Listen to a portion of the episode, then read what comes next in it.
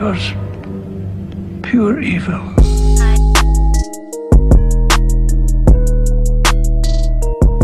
Willkommen bei Weiben mit Visi, dein neuer Lieblingspodcast. Shit. Damn, son, where'd you find this? Willkommen beim Weiben mit Visi Halloween Special 2022. Natürlich wie immer mit euren Hosts Visi aka Certified Murder Boy und Nivito aka The Punani Slayer. Was poppin' G's? Ich freue mich, dass du wieder dabei bist. Es ist wieder mal soweit. Drittes Jahr in Folge, ne? Das dritte Mal, dass wir sowas machen. Ich find's ein bisschen pervers, wie schnell die Zeit vergeht, so. Kommt mir echt nicht lange vor, dass du hier warst und wir das gemacht haben. Ja. Also, so ein Jahr ist schon pervers schnell vergangen. Crazy. Die traurigste Nachricht am heutigen Abend, weil ich glaube, der heutige Abend wird gut, aber die traurigste Nachricht ist, wir sitzen dieses Mal nicht nebeneinander. Ja, weil der gute Nivito, ne, der hat jetzt auch ein Leben, der ist jetzt, ne, der muss sich auch mal um seine Arbeitssachen kümmern und der hat auch mittlerweile andere Prioritäten. So, da wird nicht Geld für ein Flug- oder Zugticket ausgegeben, sondern für Shisha-Bars, für veganes Essen und das weibliche Geschlecht, aber wer kann es ihm übel nehmen? So, deswegen, wir wollen euch das heute so gestalten, als würdet ihr glauben, sie säßen nebeneinander. Eben.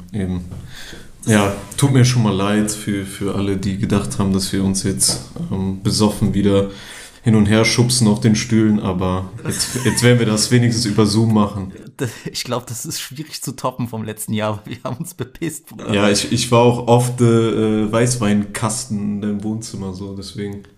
Wir hatten so eine Pappbox, da war einfach so ein Riesenbeutel drin und wir haben einfach wirklich gesippt, was das Zeug hält. Also da sind irgendwie so 10 oder 5 oder was auch immer, 8 Liter drin. Wir haben safe 4 runtergekippt oder so. Also in dem Sinne erstmal sorry an Chucky und alle anderen Horrorfilmcharaktere, die wir als Huren so beleidigt haben in den letzten 20 Minuten. Bro, ich habe schon wieder den Weißwein aufgemacht. Ich wollte heute in Stimmung kommen. Ich werde trotzdem sagen, so Pennywise ist schon ein Bastard, Bruder. Pennywise kann ich mal hart ficken gehen. Pennywise kann mal halten, kommt der Obwohl ich heute nochmal seinen Namen droppen werde in einem anderen Zusammenhang, aber Bruder, Homie wurde molestet, Alter. Homie ist ein Clown, Alter. Homie ist ein Clown, was soll man sagen? Naja. Oh, Mann. Trotzdem, die Themen werden uns auf jeden Fall nicht ausgehen, auch wenn wir nicht nebeneinander sitzen und uns hier gemeinsam besaufen können. Denn, und vielleicht stimmt's mir zu, ich würde die Folge einfach anfangen mit einem Statement.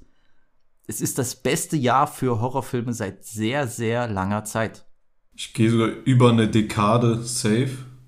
Sheesh. Okay. Also vielleicht Anfang 2010er Jahre, wo noch ein paar Bangaronis rausgehauen worden sind, Bruder, aber wir haben 2 Riesen-Franchises, die zurückkommen. Das wollte ich gerade sagen. Es ist generell die Zeit, wo die Franchises zurückkehren. Generell Halloween vor 3 Jahren oder 4 Jahren. Dann haben wir noch Scream. Wir haben Texas Chainsaw Massacre. Wir haben Hellraiser. Ich hoffe, dass wir bald wieder Jason zurückkriegen.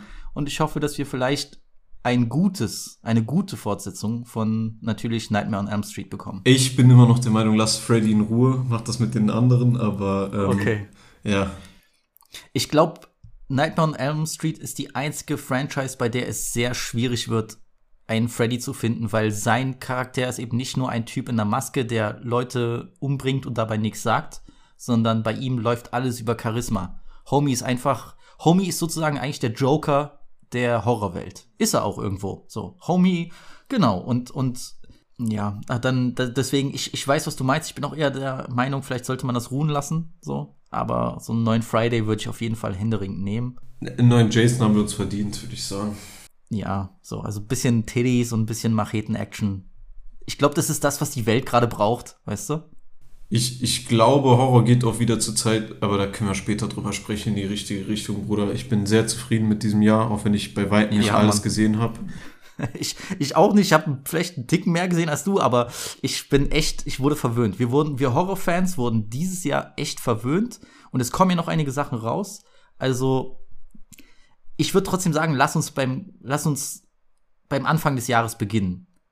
Und zwar beginnen wir beim 13. Januar 2022, denn das ist der Tag, an dem Scream 5, oder besser gesagt nur Scream, in den deutschen Kinos gestartet ist. Wir hatten in der letzten Horrorfolge drüber geredet. Damals gab es nur den Trailer. Es gibt noch keinen Trailer für den 6. Teil, den es auf jeden Fall geben wird. Aber damals gab es nur einen Trailer für den 9. Du warst ein bisschen skeptisch. Und ich habe ja auch schon hier im Podcast mehrmals über den neuen Scream-Film gesprochen. Ich habe noch nicht mit dir live hier im Podcast über den Film gesprochen, das machen wir jetzt. Aber ich weiß, wir haben ein Telefongespräch gehabt und du hast mir kurz, nachdem du den Film gesehen hast, mir gesagt, dass du ein bisschen enttäuscht bist. Would you like to play a game? Terror. Jetzt rückblickend, wie stehst du zum Film? Ich würde sagen, im Großen und Ganzen habe ich mich angefreundet mit dem Film. Riesenfan bin ich nicht. Muss ich weiter zugeben. Ich bin relativ froh, wie respektvoll die mit unseren etablierten Charakteren umgegangen sind.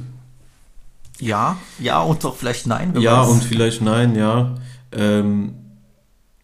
Ich bin einfach froh, dass sie Sidney, jetzt sind wir wieder bei dem Thema so ein bisschen, wenn wir vielleicht später auch zu Halloween kommen, vorsichtig mit Sid umgegangen sind. Hat die richtige Rolle eingenommen, wie ich finde. Dewey, also Spoilerwarnung, Dewey sterben zu lassen. Es musste jemand von den Etablierten sterben. Ich weiß nicht, ob er auf diesem dummen Wege sterben musste, aber im Kino hat das so ein bisschen, es war so weniger so ein Schock, oh, wir haben jetzt Dewey verloren bei mir, sondern wie dumm haben wir ihn verloren, was für eine, also kalten Szene. Ich habe kaum was gefühlt bei der Szene, sage ich dir ehrlich. Okay. Was ich sehr schade fand für einen Charakter, der einen durch die Kindheit begleitet hat. Ich finde, er war der Beste von allen Originalcharakteren in dem Film, weil man ihm natürlich viel mehr Zeit gegeben hat, ihm zu zeigen, wie schlecht es ihm geht, wie er jetzt wohnt nach seiner Polizeikarriere. Er ist ja nicht mehr Polizist, sondern wohnt in so einem, in einem Trailer, ja, in so einem Wohnwagen eigentlich. Irgendwie ist ein Real-Life-Penner geworden, Alter. Genau, aber ich fand trotz, obwohl er dieser Penner ist, war es sehr respektvoll gemacht, weil man hat ihm genug Platz gegeben, auch als Schauspieler zu glänzen, was mir sehr gut gefallen hat. Weil wenn wir an den ersten Scream zurückdenken, ja, Homie ist ja so ein Doofus, er ist ja so ein Tollpatsch. Doofy, Alter. Er ist ja, er ist genau darauf, deswegen kam ja auch dann der Doofy-Charakter bei Scary Movie. Er war ja so ein richtiger Tollpatsch, der sich einfach so durch seine Heldentat einfach die Reporter-Pussy gettet, so. Einfach der so ein Tardo-Cop, Alter, Officer Down. Genau. Er ist halt so der retarded Cop, eigentlich ohne großes Skillset, der am Ende der Held ist, der glückliche Held, der irgendwie so reinrutscht ins Glück und auch in die Nani von Courtney Cox. Auch im echten Leben, die waren ja verheiratet, deswegen, da gab es einige Parallelen, ne? Die sind mittlerweile auch getrennt und dass die dann wieder miteinander spielen, spricht natürlich auch für die Schauspieler. Ich fand das schön gemacht. Für alle die jetzt noch nicht Bescheid wissen, um euch eine kleine Referenz zu geben, Scream, der dieses Jahr rauskam, ist natürlich der 5. Teil in der Scream-Reihe. Ich würde vielleicht sogar so weit gehen zu sagen, dass es unsere Lieblings-Horror-Franchise ist. Mit Abstand, ja. Ja. Natürlich drehten sich alle Filme bisher um Sidney Prescott, das Mädchen, das schon im ersten Scream-Film vor, meine Güte, was waren das, 25 Jahren, sich mit einem maskierten Killer, ich will ja auch nicht den ersten nicht spoilern, mit einem maskierten Killer anlegen muss, der es auf ihre Freunde abgesehen hat. Und mit diesem Film wird ja eine neue Gruppe vorgestellt. Der letzte Scream, der kam 2011 raus und es ging ja eigentlich gefühlt immer noch um Sidney und wie sie probiert, ihre Biografie rauszubringen. Und ich war kein Fan vom 4. Teil. Ich finde immer noch, dass der mit diesem komischen Farbfilter hässlich wie die Nacht aussieht. Das Ende ist cool, weil es richtig fies ist, so.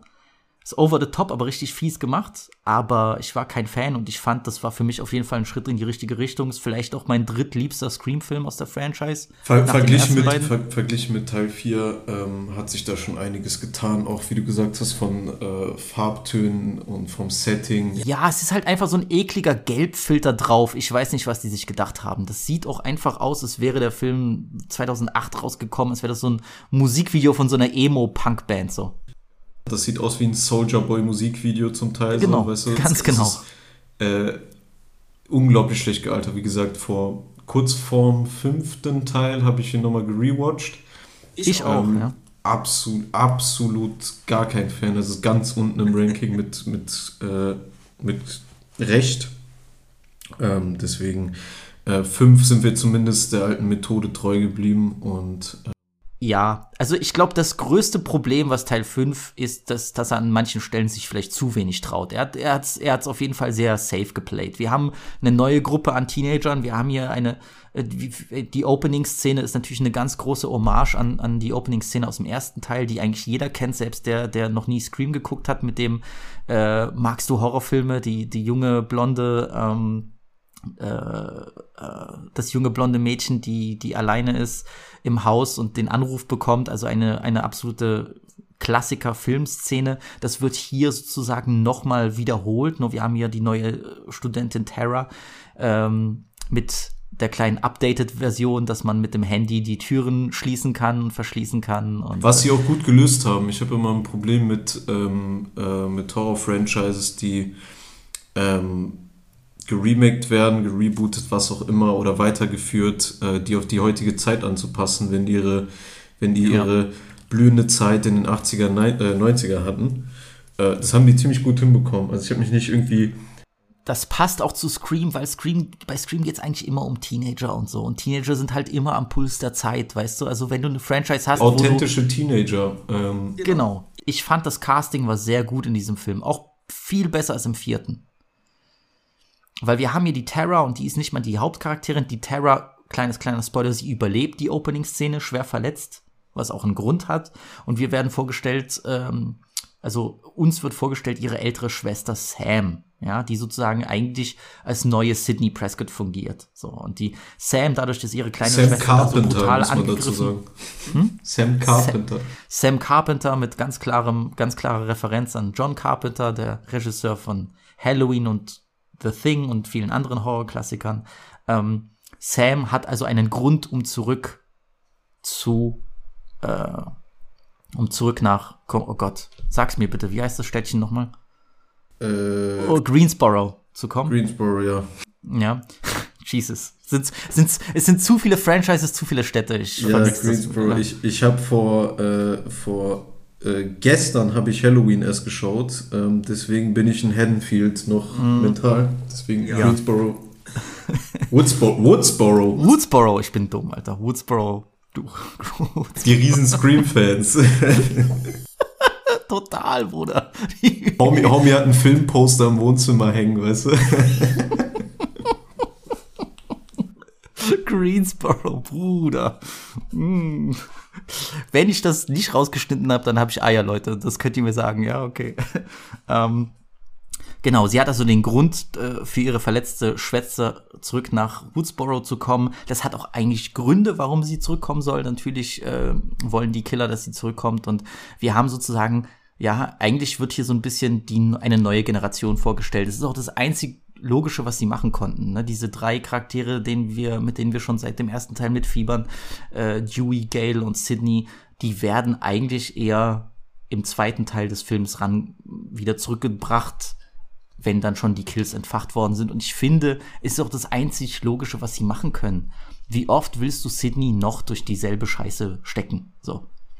Sidney kommt eigentlich in diesem Film und hilft den neuen Charakteren, vor allem Sam, sich gegen Ghostface durchzusetzen. So. Und ich finde, es ist die einzige Lösung, die du machen kannst. Manche Leute haben sich beschwert, es ist zu wenig Sidney in dem Film, aber ich weiß nicht, wie du das halt narrativ lösen möchtest. Wie sie lebt in einer anderen Stadt, sie hat Mann und Kinder.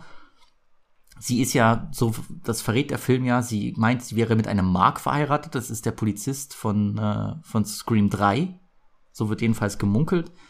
Sie hat ein neues Leben angefangen. Ich weiß nicht, wie oft willst du sie noch in dieselbe Scheiße reinschmeißen. Es wird dann auch irgendwann mal nicht mehr, ich glaube, du kannst dann nicht mehr ernst nehmen. Ich finde es okay, dass die neue Charaktere reingeholt haben, und ich fand die auch alle sympathisch. So.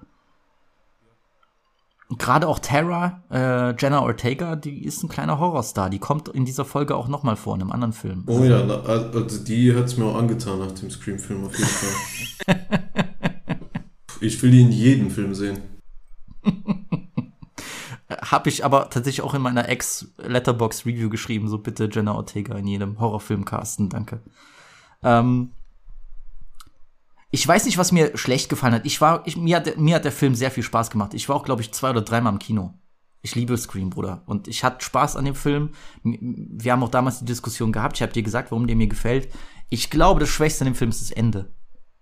Irgendwie ist das Ende so ein bisschen...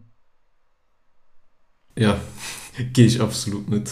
Da hatte ich meine meisten Probleme mit dem Ende auf jeden Fall. Die kommen in das... Also das Ende findet in dem... Als kleiner Spoiler, ich werde jetzt nicht sagen, wie die Killer sind, so... das Ende findet in demselben Haus statt, in dem auch die Geschehnisse von Teil 1 passiert sind. Aber wenn man vergleicht, wie nice dieses Haus-Setting im ersten Scream war, finde ich, dass das im zweiten absolut langweilig gelöst wurde, irgendwie. Also, ich fand den Killer-Reveal auch nicht nice. Ich habe kein Problem mit den Leuten, die Killer sind, sondern ich habe eher ein Problem damit, wie der Reveal kam. So, der war ein bisschen echt, der war schwach. Das ist genau das Ding, was Scream 4 richtig gemacht hat. Scream 4 hat sehr viel falsch gemacht, aber der Killer-Reveal und das Ende von Scream 4, das war eklig auf eine Art, die cool war. Und hier war das so ein bisschen, hätte mehr sein können. So. Für mich einfach die größte Baustelle, dass du als, ich glaube, der Grund auch, warum du wie oft reingegangen bist, 4 Mal, ist einfach dieses Übertriebene mit dem Fanservice. Also es war ja zum Teil Fanservice am Feld, du hast keine Luft mehr bekommen, was Fanservice angeht. Und du musst jetzt kein riesen Horrorfilm-Nerd sein oder Scream-Nerd, das hast du einfach so vor die Fresse serviert bekommen, was mich zum Teil echt gestört hat. Vor allem diese ganze, wie gesagt, Spoiler, Billy Loomis und Tara hieß die Süße. Sam. Ja, als Spoiler jetzt für euch Leute, für die jedenfalls Scream 5 noch gucken wollen oder die wenigstens ein paar Teile Scream gesehen haben, es stellt sich heraus, dass Sam, die neue Protagonistin, die Tochter von Billy ist. Billy Loomis, der erste berühmte Killer aus dem Scream-Film, ja, der gleichzeitig früher auch der Freund von Sidney Prescott war. So, der kommt immer mal wieder in ein paar Flashbacks, also sie sieht ihn, ja, es ist ihr Vater, sie sieht ihn und er als alter, toter Killer. Mein Problem sind, wenn es Flashbacks wären, Bruder, das ist ja nicht das Problem. Es sind direkte Interaktionen mit dem Charakter durch irgendeine Geisterscheiße. Und ich will bei Scream überhaupt gar keine Geisterscheiße sehen. Auch wenn das nur Halluzinationen sind oder so. Ich möchte nicht, dass dieses Franchise irgendwas mit übernatürlichen Sachen zu tun hat. Ich weiß, es hätte ja auch gereicht, dass eine Dream-Sequence oder so, wenn sie einen Traum hat und ihn sieht, das hätte gereicht. Ich fand es ja auch cool, dass sie denselben Schauspieler genommen haben, ja, dass sie denselben Schauspieler von Billy Loomis genommen haben und er wirklich da war. Sie haben ein paar Effekte angewandt, damit sein Gesicht jünger aussieht, aber ich fand das schon, das an sich war cool, aber es war ein bisschen zu viel. Es hätte einen Traum gereicht, so, dass sie so ein bisschen, dass du merkst, okay, eigentlich hat sie eine dunkle Vergangenheit oder etwas in ihrer Familie ist so ein bisschen. Aber Träume, Bruder, im Auto rumfahren und hier. Ich weiß, die Stelle, wo das kam, war nicht gut. So, sie hätte vielleicht irgendwann irgendwie so einen Tagtraum haben können oder wenn sie schläft oder was auch immer, dann wäre es für mich logischer gewesen. Die Idee, mit der er gespielt wird, ist ja auch am Ende, wo sie dann auch ausrastet. Also brutal ist der Film schon. Das muss man ihm lassen, ne? Also brutal ist der Film schon. Da, wo sie auch den Killer dann, ne, gefühlt 50 Mal ins Gesicht und in die Brust mit dem Messer reinsticht. Ist ein guter Slasher. Auf jeden Fall. Also da kam bei mir auch die Frage hoch, okay, sie wehrt sich ja nicht mehr als Opfer, sondern sie ist ja aktiv der Killer. Also ist das der Einfluss von ihrem toten Vater? Das ist ja ein interessantes Konzept so. Also kann sie die böse Energie von ihrem Mördervater übernehmen? Kann sie vielleicht sogar ein Killer werden in den nächsten Filmen? Wer weiß. Ich weiß halt nicht, ob sie das gut umgesetzt haben. Die Idee an sich ist cool, aber mal sehen. So. Ich freue mich. Der Film war super erfolgreich. Es gibt auf jeden Fall eine Fortsetzung davon, Scream 6. Ich hoffe, die nennen die nicht Scream 2. Wir haben schon einen Scream 2. Naja, das wird frech. Scream 2 ist der beste Scream-Teil und das wäre... Scream 2 ist der beste Scream-Teil? Damn, Homie droppt hier Bomben. Scream 2 ist auf jeden Fall eins der besten Sequels aller Zeiten. Auf jeden Fall. Da gehe ich mit. Mir hat er viel Spaß gemacht. Ich werde mir den auch nochmal geben. Ich freue mich auch auf den nächsten Teil. Die einzige Sache, die mich ein bisschen betrübt, ist, Sidney Prescott wird nicht im nächsten Scream dabei sein. Ja? Also Neve Campbell, die Schauspielerin, es gab viele Gerüchte, es wurde auch behauptet, es ist ein Marketing-Gag, aber sie hat es mehrmals bestätigt. Es gab anscheinend keine Übereinkunft, was das Gehalt angeht. Sie meinte, sie wird in Proportion zu anderen Horror-Schauspielern oder zu ihren männlichen Kollegen nicht adäquat bezahlt oder unterbezahlt oder nicht gleich bezahlt, und deswegen hat sie entschieden, nicht am neuen Scream teilzunehmen. Es wird der erste Scream-Film ohne Neve Campbell sein. Fans sind natürlich traurig und entsetzt. Ich bin sehr gespannt, wie sich das irgendwie, wie dieser Film sein wird. Ich bin der Meinung, dass es vielleicht Neve Campbell nicht mehr braucht, weil wir jetzt eine neue Charaktere und eine neue Geschichte haben. Aber ein Scream ohne sie zu haben, ist auch irgendwie unvorstellbar. Schwer vorstellbar. Ich weiß aber trotzdem nicht, ob es vielleicht doch das Beste für ihren Charakter ist, jetzt, wie du schon gesagt hast, eine Sidney Prescott ist. Im Film geschehen, ist die doch eigentlich schon komplett, also sie müsste jetzt eigentlich nach Australien auswandern und wirklich weg von dieser Woodsboro-Kacke, die jetzt noch irgendwie ins Boot zu holen, wenn das schon wieder passiert ist, als Mentorenfigur. Vielleicht brauchen wir die drei doch nicht. Also ich weiß nicht, ob Gail noch in irgendeinem... Gail kommt wieder. Die hat auch den Vertrag unterschrieben, die ist safe dabei. Ja, ist natürlich schade, ne, wenn man dann von den Slasher-Avengern dann hier nur einen übrig hat, aber...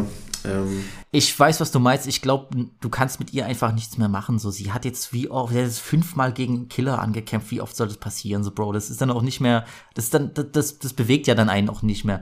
Die einzige Möglichkeit, wo ich dachte, sie könnte so ein bisschen der neue, oh Gott, wie heißt er denn? Der in Teil 2 gestorben ist, mein Gott. Sie könnte der neue Randy werden, indem sie so ein bisschen über Telefonate oder Videomessages den neuen Charakteren Tipps gibt, wie man mit den Killern umgeht, aber mehr auch nicht. Deswegen, ich werde dem neuen Film eine Chance geben und ich werde nicht von vornherein den verteufeln, nur weil sie nicht dabei ist. So. Es ist schade, aber es ist halt einfach so. Alles gut, wir sind gespannt. Scream ein Franchise, was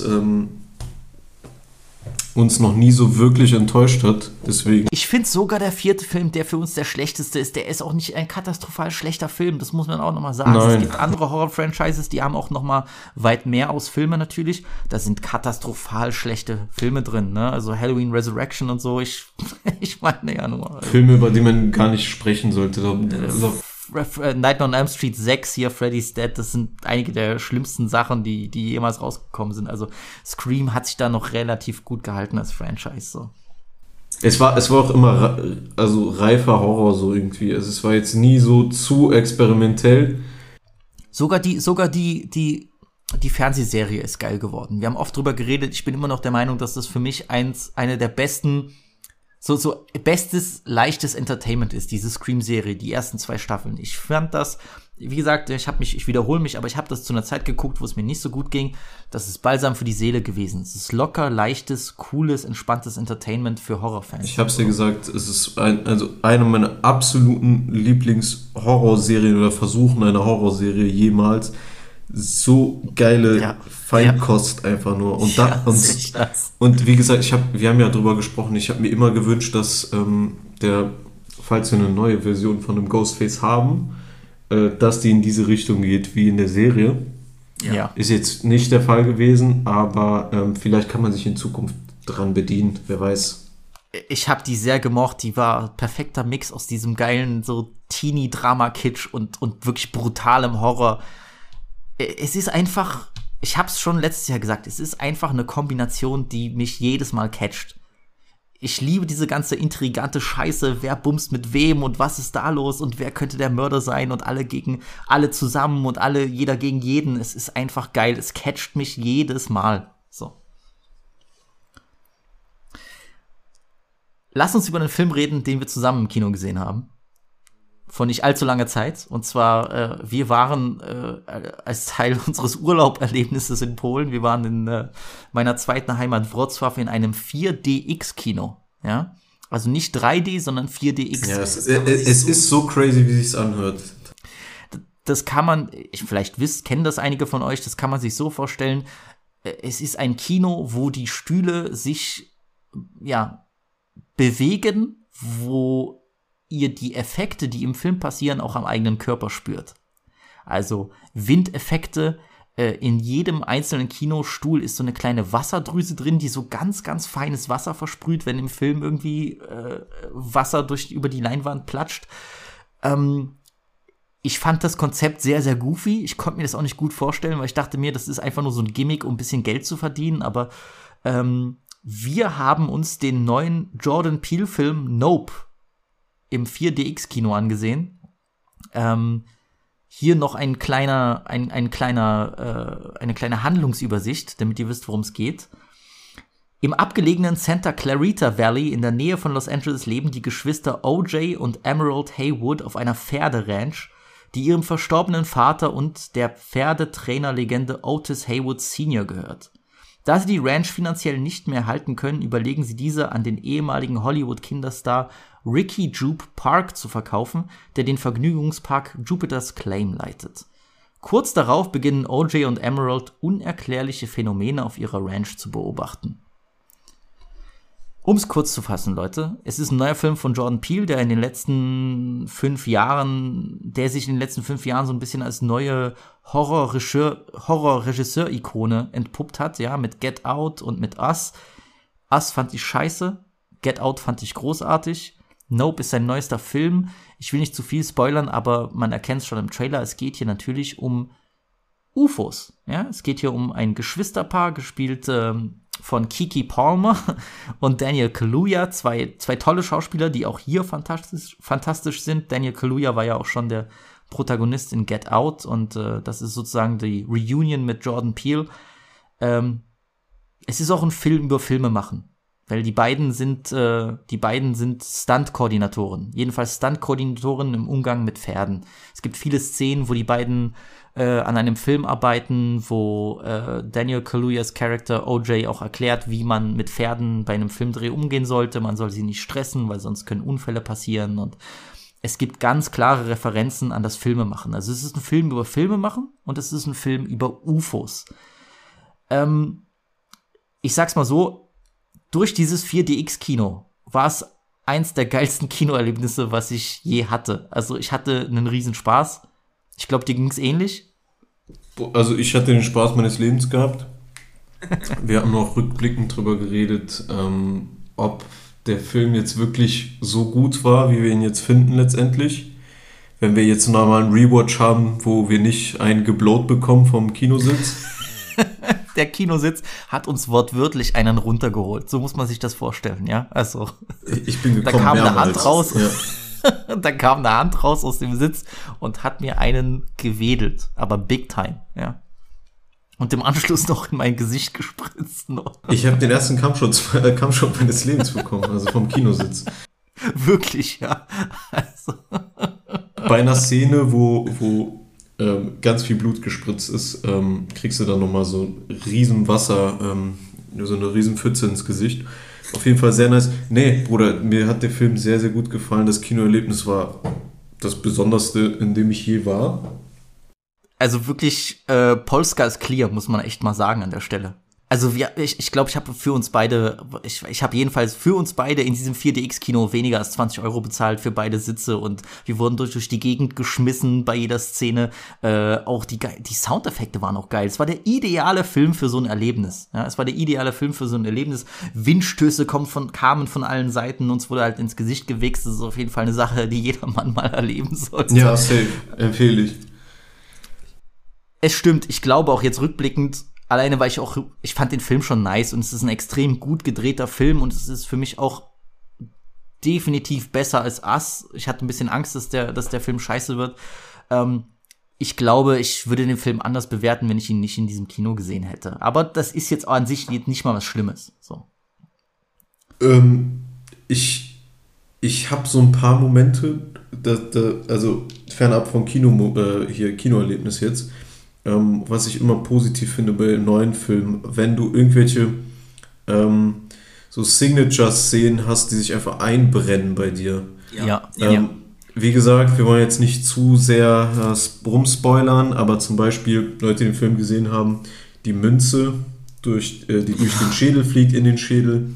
Ja. Bei der Autopsie, besser gesagt bei diesem Röntgenbild, bei diesem X-Ray-Bild siehst du halt die Münze so im Kopf und dann siehst du halt einen, ich weiß nicht wie der Dings heißt, im O.J. Hayward, genau, O.J. Hayward, wo O.J. dann halt, der den ganzen Film über, also ich weiß nicht, ob es an Daniel Kaluuya liegt, aber er hat so eine grundlegende Depression im Gesicht. Ja, ich fand's so interessant, dass er den so gespielt hat. Unser Held ist komplette, also Kiki Palmer spielt ja seine Schwester, die ist voll aufgedreht, ne, mit ganz viel Energy und so völlig offen, und die ist auch so ein bisschen, was das Leben angeht, so ein bisschen sehr, naja, was passiert, passiert halt. Und der Bruder O.J. ist so sehr stoisch, extrem ruhig, auch extrem misstrauisch, merkt man in jeder Ecke. Der ist eigentlich, ich will nicht sagen, den ganzen Film angepisst, aber der ist den ganzen Film so, ich traue niemandem. Das ist so eine Grundstimmung. Ich fand auch interessant, dieser Kontrast zwischen beiden Geschwistern. Was den Film auch sehr lebendig gemacht hat, humortechnisch. Wir haben uns beide ziemlich oft bepisst vor Lachen da, auch wenn es letztendlich Horror war. Ich fand's cool. Ich fand's auf jeden Fall cool. Wie gesagt, Szenen wie mit der Münze oder ich sag nur Affe dreht durch. Ja, also das war krass. Für mich der große Standout ist die Szene, wo das UFO über dem Haus ist, ja, nachdem diese Show beginnt und das UFO dort die Leute hochbeamt und dann, also auch vom Sounddesign, wenn man diese Schreie hört und so, und du eigentlich merkst, was mit diesen Leuten da passiert. Das war für mich eine top Horrorszene, wirklich, die ich je gesehen habe. Ich finde leider, das Ende an sich kann nicht mithalten mit diesen Standout-Szenen, finde ich. Ich finde das, man merkt an dem Film an, dass Jordan Peele sich sehr an Spielberg so orientiert hat. Es ist eher so ein Abenteuer-Horrorfilm. Ja, es ist ein Abenteuer durchweg, ja. So, die Geschwister schließen sich zusammen mit diesem Typen, der bei so einem Elektronikladen arbeitet. Ja, der funniest Motherfucker aller Zeiten ist, muss ich sagen. Es gibt halt diesen dritten Charakter, das ist so ein Typ, der arbeitet in so einem Elektronikfachmarkt und der verkauft denen eine Überwachungskamera. Und sie wollen nämlich, weil der Daniel Kaluuya ständig so ein UFO sieht, ja, in den Wolken auf der Ranch. Und sie wollen diese Kameras platzieren, um das aufzunehmen, weil, ne, es gibt ja auch viel Geld dafür, wenn du so eine Aufnahme machen kannst. Und es spielt ja auch, also es gibt ja auch viele andere Motivationen, nicht nur, okay, ich will wissen, was hat da vielleicht meinen Vater umgebracht oder was fliegt da überhaupt rum, sondern wir wollen in dieser strugglenden Filmindustrie auch ein bisschen Geld machen. Ich fand, das war alles, also es gibt auf jeden Fall zu jeder Story so eine Doppelbödigkeit. Viele, ich hab's gelesen, viele haben auch nicht verstanden, warum diese Affenszene drin ist, ja, mit diesem Schimpansen. Es gibt nämlich einen Flashback. Ich liebe die Affenszene. Es gibt ein Flashback, was ziemlich verstörend ist, ja, wo dieser Typ, also O.J. hat einen Kollegen, einen Nachbarn eigentlich neben der Ranch, der leitet so ein bisschen der hat so einen eigenen kleinen Vergnügungspark, kann man das nennen, asiatischer Homie, der Kinderstar war, und der war Kinderstar bei einer Show, bei der ein Unfall passiert ist, wo in dieser Show gab es einen Charakter, das war gespielt von einem Affen, ja, da gab es einen Affen, ein Tier, und der Affe ist irgendwann mal ausgerastet und hat dort fast alle Castmitglieder umgebracht, und diesen Jungen hat er verschont. Und das ist auch natürlich Spoiler. Und als der den Jungen verschont hat, gab es einen Schuh, der die ganze Zeit aufrecht stand, was eigentlich physikalisch nicht möglich ist. So. Und Leute haben gefragt, warum ist diese Szene im Film, die hat nichts mit der Hauptstory zu tun. Und dieser Schuh, der ist dann später auch in einem persönlichen Museum von diesem Kinderstar zu finden. Und eigentlich ist dieser Schuh nur dieses Symbol, dass dieser Kinderstar glaubt an bestimmte übernatürliche Kräfte. Dass es einen guten Grund gibt, warum er damals nicht von diesem Affen umgebracht wurde. Und wir finden später halt heraus, ob das willkürlich war oder ob es eine Vorbestimmung gab. Es ist ja genau dieses Spiel. Und es ist nicht mein Lieblingsfilm des Jahres, aber dieses Kinoerlebnis und mit welcher, was man gemerkt hat, wie selbstbewusst dieser Film diese Story durchgezogen hat, das war sehr erfrischend. Ich fand's nice. Und eigentlich, ich meine, ey, Bro, so die Schauspieler waren dope. Ist einfach cool, ist ein richtiger doper Film, so. Das, du merkst, dass das ein Schwarzer gedreht hat. Ja, das ist einfach so Hood-Humor so durchgezogen über einen Spielfilm. So. Das ist geil, eine geile Reise. Ich fand auch für einen UFO-Film, ich habe jetzt nicht allzu viele in meinem Leben gesehen, ja. Oder Alien-UFO-Filme, aber die Art von diesem Object, was ja. über dieses Stück Land da fliegt, ist crazy. Also du hast so ein zum Teil... Es war schon creepy an einigen Stellen. Was ist das für ein Papierflieger da oben? Also das ist crazy. Also es war schon creepy. Auch die Szene, wo er glaubt, dass jemand in seinem Stall ist und so, da dachte ich schon so, damn, Alter. Ja. Yeah. Da spielt man halt so ein bisschen mit dieser Alien-Thematik, so ein bisschen. Genau. Da hat man so typische Alien-Outfits, die so aus so einer Scheune gekrochen kommen, wo du dir dann denkst so, pullt ihr das jetzt wirklich? Ja, aber dann pullen die das natürlich nicht, weil der Film... Aber der hat mich schon ein bisschen erwischt damit. Safe. Also, ich würde es auf jeden Fall empfehlen. Es hat Spaß gemacht. Es ist ein cooler Film. Es ist ein cooler Film, vor allem mit so kleinen Details, die sehr super interessant sind. So ganz kleine Sachen. Es gibt Sachen, die werden am Anfang etabliert, die kommen später dann wieder. So gerade mit diesem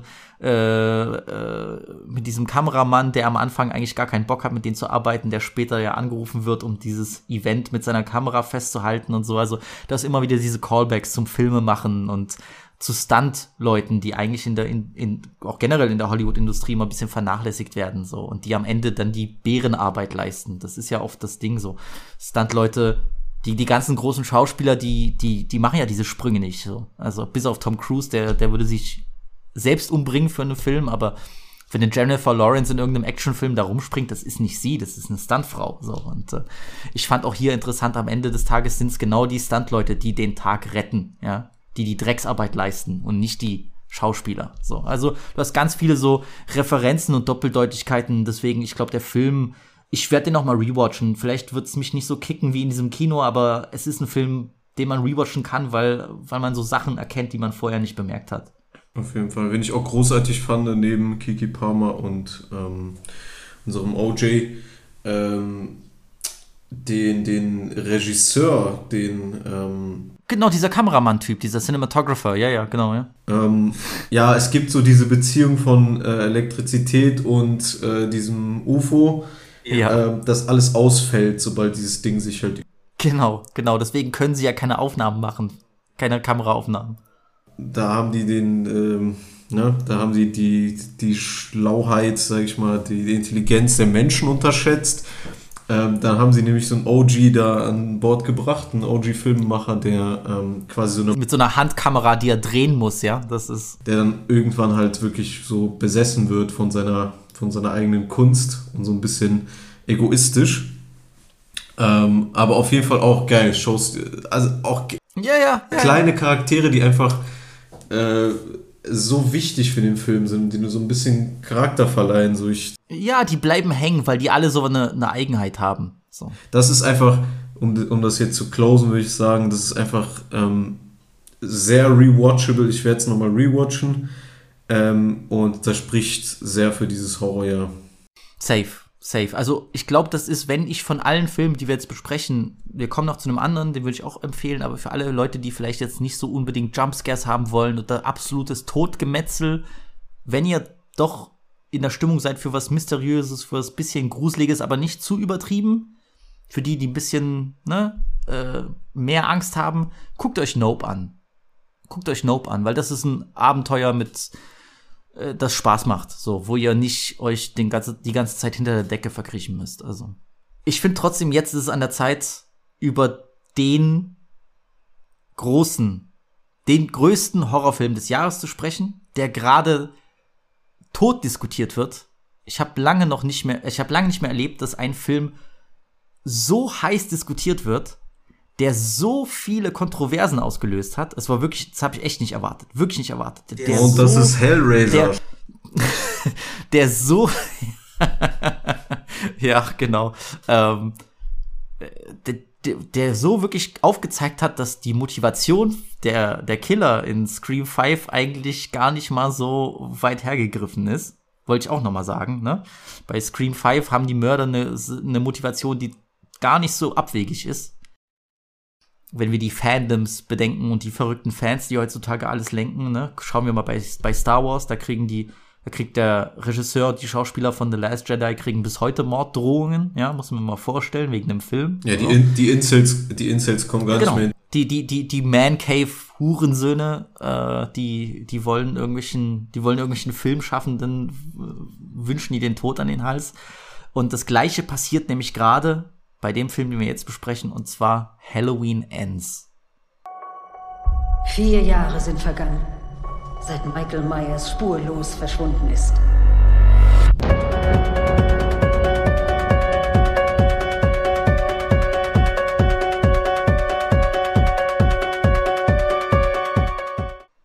Du hast den gestern Nacht erst geguckt. Ich habe den letzte Woche, als der gerade frisch rauskam, auf Englisch geguckt. Ich war der Einzige im Kino. Ich hatte Angst, weil die ersten Meinungen, die rauskamen, auch gerade von deutschen Kritikern, die waren katastrophal.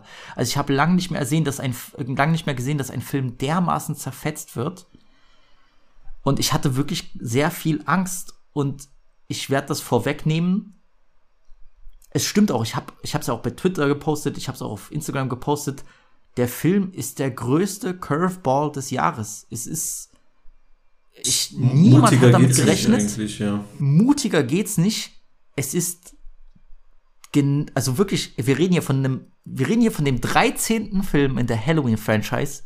Und das ist das absolut Unerwartetste, was es gab. So, und wir haben Season of the Witch bekommen. Den ich dieses Jahr für lieben gelernt habe, aber das ist eine andere Sache. Ich habe eine Woche gebraucht, um den zu verdauen. Und die überwiegende Mehrheit hasst diesen Film. Auch manchmal für Gründe, die absolut cap sind. Ich sag's dir, wie es ist. Ich bin Fan von diesem Film. What? Ich war so ein bisschen so, okay, boah, was ist das? Aber jetzt, ich hab's reifen lassen, ich hab drüber nachgedacht, ich hab gefühlt jede Kritik gelesen, die es da draußen gibt. Ich bin ein Fan von diesem Film. Ich finde, das ist erstens ein guter Film und zweitens, es ist auch ein geiler Halloween-Film, auch wenn es kein Halloween-Film ist. Erstmal, um auf unsere deutschen Meinungsmacher im Filmsektor zu sprechen zu kommen, wenn ich dann so Sachen sehe nach einem Tag von deutschen Meinungsmachern, du weißt, von wem ich rede, ja. Wenn ich dann so sehe, dieser Film ist eine Katastrophe, eine Schande für Michael Myers, solche Sachen, wenn ich sowas lesen und hören muss, oder muss ich mich echt fragen, so, ja, ob das wirklich Horrorfans sind am Ende des Tages. Ich weiß nicht, ob wir von einem guten Halloween-Film reden. Das ist genau die Frage, die sich bei diesem Film stellt. Ich würde sagen, wir reden von keinem schlechten Halloween-Film, weil für mich kein Charakter disrespected worden ist. Jeder hat seinen würdigen Abgang bekommen. Auf jeden Fall. Selbst kleinere Charaktere, wenn man wie wir uns sehr über die Haddonfield, ich bin jetzt richtig bei Haddonfield, ne? Ja. Ich weiß. Wenn wir zu der Haddonfield-Bevölkerung unsere Meinungsverschiedenheiten hatten und sehr sauer auf so die Meute waren, nimmt sich dieser Film Zeit, trotz Chaos in der ersten Stunde dieses Films, Riesenchaos, auf einzelne Charaktere einzugehen, wo ich echt befriedigt war am Ende des Tages. Allein als Beispiel die dunkelhäutige Frau, die ihren Mann verloren hat, jetzt im Rollstuhl sitzt. Ich fand, das war eine klasse Szene. Das war richtig gut. Wie gesagt, big Spoilers hier, aber zu Halloween müssen wir auf alles eingehen. Natürlich, natürlich. Als Laurie aus diesem Einkaufsladen geht, ihren Cop-Lover da sieht, aus dem Einkaufsladen geht und wird von halt 2 wütenden Haddonfield-Bewohnern konfrontiert, dass sie halt das schlimmste lebende Wesen in dieser Stadt ist. Sie ist daran schuld, dass diese eine Frau nicht mehr reden kann, weil sie den schlimmen... Kann weder reden noch gehen, hat ihren Mann verloren, wie andere auch...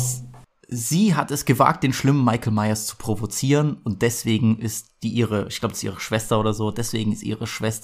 paralysiert und kann nicht mehr sprechen und trägt eine riesen Narbe im Hals, denn wer den letzten Film gesehen hat, den zweiten Film der Trilogie Halloween Kills, ist eine der brutalsten Mordszenen des Films. Da rammt bei einem Ehepaar, taucht Michael Myers auf und er rammt eine, wie soll man das sagen, das ist eine Aluminiumlampe, die bricht herunter vom Küchentresen und rammt ihr diese Aluminiumlampe voll in den Hals rein. Eine extrem brutale Szene. So. Wo ich auch wieder sagen muss, ich habe halt Sachen gelesen wie Laurie Strode wird in dem letzten Halloween-Film disrespected, indem ihr als Charakter die Wichtigkeit genommen wird, wo ich überhaupt nicht mitgehen kann. Weil allein mit solchen Szenen ist einfach so intensiv und was ich auch hören musste, Laurie ist als eher Autorin als Heldin in dem Film. Also Bruder, bei aller Liebe, ich weiß nicht, was die Leute für Filme gucken, aber ich finde Laurie, Corey und Michael sind einfach unfassbar. Ja. Bruder, warte mal, ich will nur für die Zuhörer, die noch nicht wissen, worum es in Halloween Ends gibt, noch eine kleine Inhaltsangabe geben, die ich hier rauskopiert habe, damit ihr so ein bisschen wenigstens den Kontext dazu habt, worum es geht. Also wir sind hier bei dem dritten Teil der neuen Halloween-Trilogie, ja. Es ist der 13. Film der Reihe, um es vorwegzunehmen. Das heißt nicht, dass alle 13 Filme auch mal aufeinander aufbauen. Halloween ist die Franchise mit der verrücktesten, abgefucktesten, chaotischsten Timeline aller Zeiten. Wir haben den Originalfilm, den großen Horrorklassiker aus 1978. Danach gab es ein Sequel, nur 3 Jahre später. Dann gab es wiederum 20 Jahre später Halloween H20, das war ja sozusagen der dritte Teil davon. Wie gesagt, es gibt auch Filme, die nichts mit Michael Myers zu tun haben oder einen Film, zum Beispiel Halloween 3. Diese ganze Timeline ist fucked up. Die neue Trilogie ist eine direkte Fortsetzung zu dem allerersten Teil. So, also der Film jetzt ist sozusagen laut dieser Timeline der 4. Teil der Halloween-Reihe. Alles andere ist egal. So. Es gab nämlich auch Sachen wie im zweiten Halloween-Film von 1981 wurde ja die Idee hervorgebracht, Laurie Strode, unsere Protagonistin, sei die Schwester von Michael Myers. All diese Ideen wurden, zum Glück vielleicht auch für diese Franchise, in den Müll geworfen. Diese 3 Filme, die jetzt rausgekommen sind seit 2018, die beziehen sich nur auf das Original von 1978. So. Dieser Film, und ich meine, der erste, der 2018 rauskam, der hat mir sehr gut gefallen. Halloween Kills, der letztes Jahr rauskam, der war der schwächste der Trilogie. Das schon vorweg, mit bei weitem der schwächste der Trilogie, auch der war echt, ja, leider ein schlechter Film, ein sehr schlechter Film. So, Halloween Kills, der zweite, der hat direkt in derselben Nacht gespielt wie der wie die Fortsetzung aus 2018, wie der erste Film aus dieser neuen Trilogie. Dieser Film spielt nämlich 4 Jahre später. So. Hier steht auch, 4 Jahre sind seit den blutigen Ereignissen von Halloween Kills vergangen. Laurie Strode, unsere Protagonistin, die auch die Protagonistin im allerersten Halloween-Film war, es ist wirklich eine besondere Sache, lebt inzwischen mit ihrer Enkelin Allison zusammen und schreibt ihre Memoiren. Sie schreibt ja wirklich ihr Buch über ihre Erlebnisse mit Michael Myers. Der psychopathische Serienmörder Michael Myers wurde seitdem nie wieder gesehen. Michael Myers war die letzten 4 Jahre weg verschwunden. Für Laurie ist das ein Grund genug, sich endlich von dem Schrecken loszusagen, der ihre Realität jahrzehntelang verfolgt und bestimmt hat, Angst und Wut den Rücken zu kehren und ihr Leben zu genießen. Doch, und jetzt kommt nämlich die große Sache, doch als der junge Babysitter Corey Cunningham beschuldigt wird, einen kleinen Jungen ermordet zu haben, entfacht das eine Welle der Gewalt und des Terrors, die Laurie zwingt, sich noch einmal dem ultimativen Bösen zu stellen und das endgültig auszulöschen. Also dieser Film wurde promoted, und da werde ich nochmal drauf zurückkommen, als das finale Aufeinandertreffen von Laurie Strode, die jetzt auch schon in 4 oder 5 Halloween-Filmen mitgespielt hat, Laurie Strode und Michael Myers. Das finale Duell, beide gegeneinander auf Leben und Tod. Und ich glaube, das ist auch gleichzeitig der größte Fehler des Films oder der Vermarktung, sagen wir es so, weil die meisten Fans abgefuckt sind, dass dieser Film genau das eigentlich bis auf die letzten 15 Minuten nicht ist. In diesem, also es gibt vorneweg, und das ist jetzt kein großer Spoiler, weil so wird dieser Film vermarktet, es gibt natürlich einen finalen Kampf zwischen Michael Myers und Laurie Strode. All das, worauf Fans 44 Jahre lang gewartet haben. Ja, also, wow. Aber was in den 1,5 Stunden davor passiert, ist kein Endkampf zwischen Michael und Laurie, denn es ist ein komplett anderer Film. Und der Regisseur hat es vor 2 oder 3 Tagen selbst zugegeben. Eigentlich war es nie sein Ziel, diesen Film zu einem 2-Stunden-Endkampf zu machen, sondern eigentlich ist es hier eine Liebesgeschichte fast schon, muss man so sagen. Eine tragische Liebesgeschichte und ein Film über Transformation und darüber, was Menschen eigentlich böse macht. Es ist auf jeden Fall vom Konzept her der ambitionierteste Halloween-Film von dieser Trilogie. Und deswegen mag ich ihn auch. So.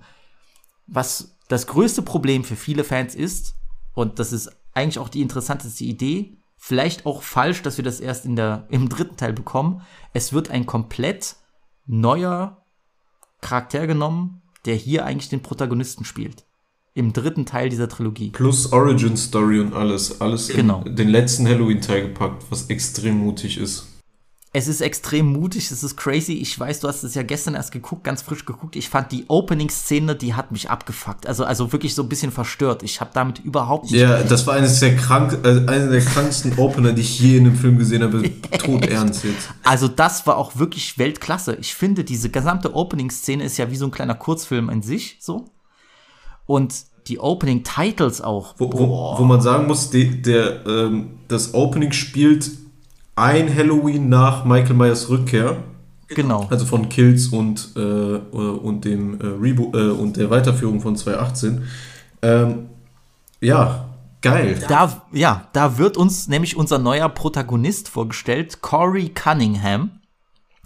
Ein junger Highschool-Schüler, der sich vorbereitet, aufs College zu gehen. Der ist schlau, der möchte Ingenieur werden. Und er, passend natürlich auch zum ersten Halloween-Teil, er ist auch ein Babysitter, denn er kümmert sich um einen ganz kleinen Jungen von einer wohlbetuchten Familie. Es ist Halloween nach den Geschehnissen von der Rückkehr von Michael Myers. Und die beiden Eltern wollen auf eine Halloween-Party gehen. Und Corey Cunningham, der neue Junge, soll sich halt um den Sohn der Familie kümmern. Es ist eine reiche Familie, das sieht man, das Haus ist riesengroß, die haben irgendwie 3 Etagen, das ist eine Riesentreppe, die nach oben führt und ja, Stichwort Treppe wird noch wichtig. Ja, der Vater spielt auf dem Piano, als der Corey reinkommt und ich meine, auch hier die Referenz an den Original-Halloween-Film, die Mädels, die damals ermordet worden sind, waren auch Babysitterinnen, also hier dasselbe Motiv.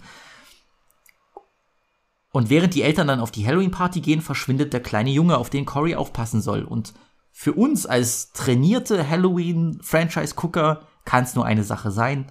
Michael Myers ist in dem Haus und hat den kleinen Jungen geschnappt. So. Und Corey macht sich auf die Suche nach dem kleinen Jungen. Er sieht auch, das Messer ist verschwunden, was auf dem Küchentisch lag. Also alles, was uns präsentiert wird, deutet nur darauf hin, dass Michael Myers wieder da ist.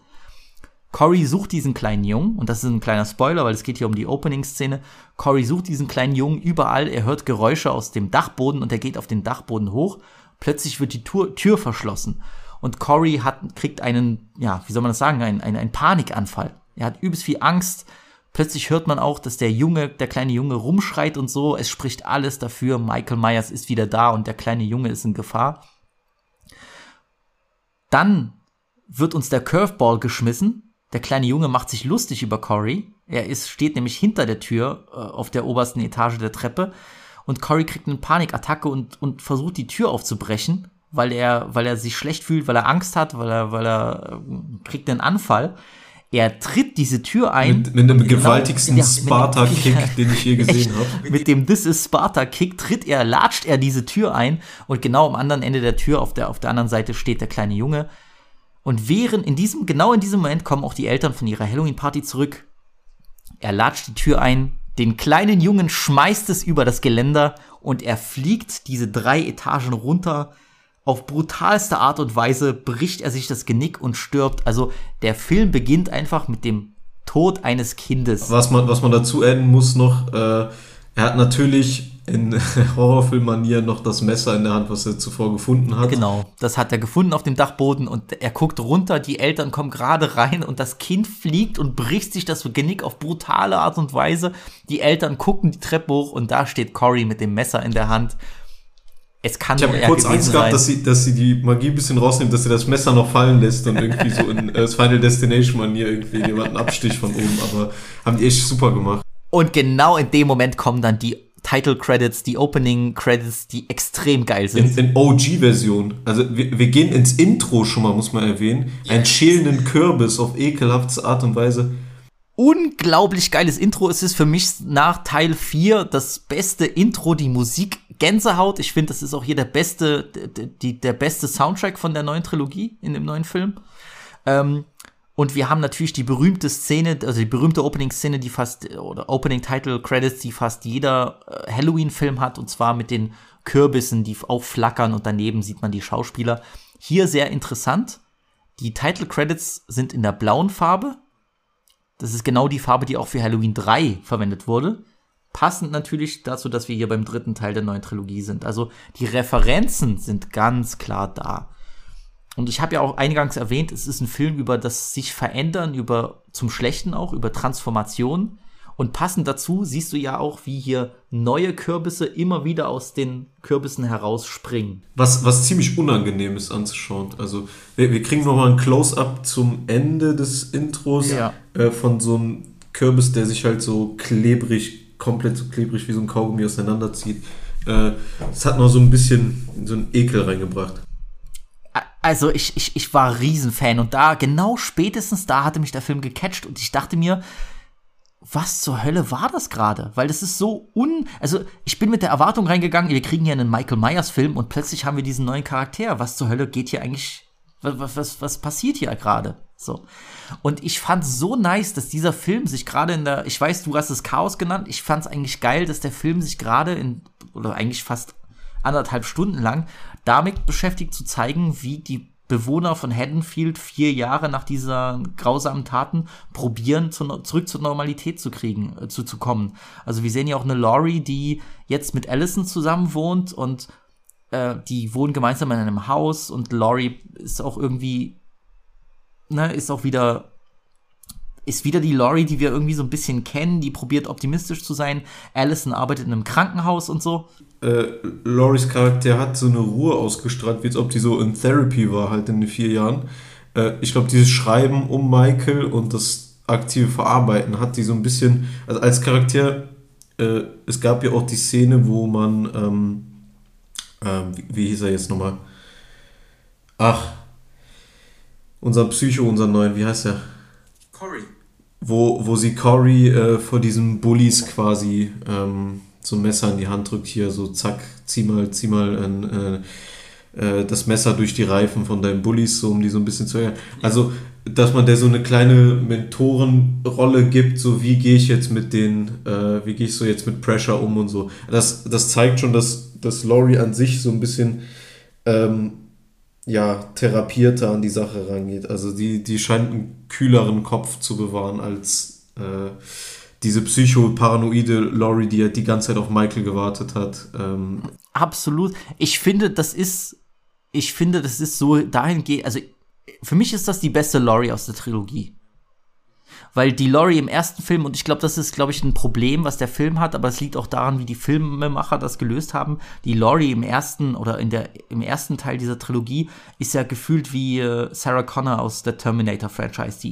Die hat 40 Jahre lang auf Michael gewartet, die übt in ihrem eigenen Garten mit Schusswaffen, die ist so richtig auf Rache aus.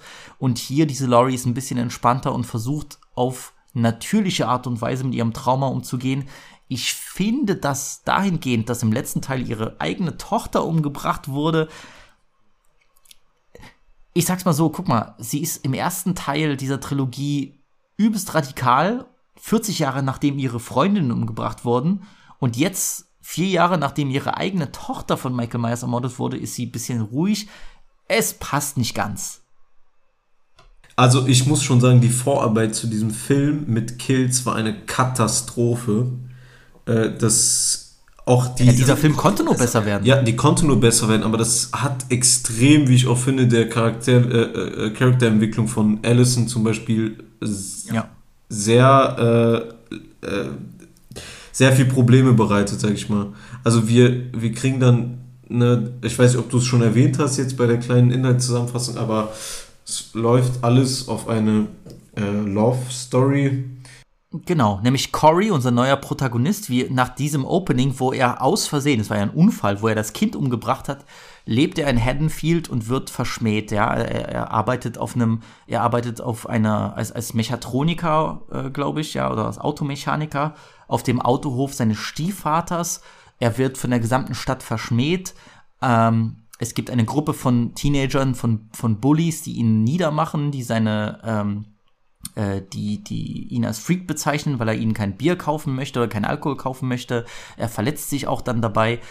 Wir verfolgen eigentlich diesen Teenager, der immer durch diese Stadt, die eigentlich das Böse ist. Ich finde, der Film fokussiert sich, was ich interessant fand, auf die Stadt Haddonfield und wie die Bewohner durch Michael alle abgefuckt worden sind. Ja, also die Leute sind einfach schlecht, keiner von diesen Leuten ist sympathisch, alle haben ihre Probleme, alle sind abgefuckt. Das Böse, was Michael repräsentiert, und hier geht's ja immer um diesen Begriff, das große Böse, das Böse, was Michael repräsentiert, das hat sich einfach in dieser Stadt festgemacht, so. Glaubst du mir, dass ich paar Mal, warum auch immer, sei es Motorrad oder düstere Emo-Looks und Böse in der Stadt, an Gotham denken musste und an, also... ja... Es war witzig, aber ich habe manchmal echt so, Alter, das ist ja Pattinson, Bruder. Aber was ich schade fand, das Thema Allison, ist einfach, Laurie fährt ihn, glaube ich, in die Notfallaufnahme, wo genau. Allison arbeitet mittlerweile.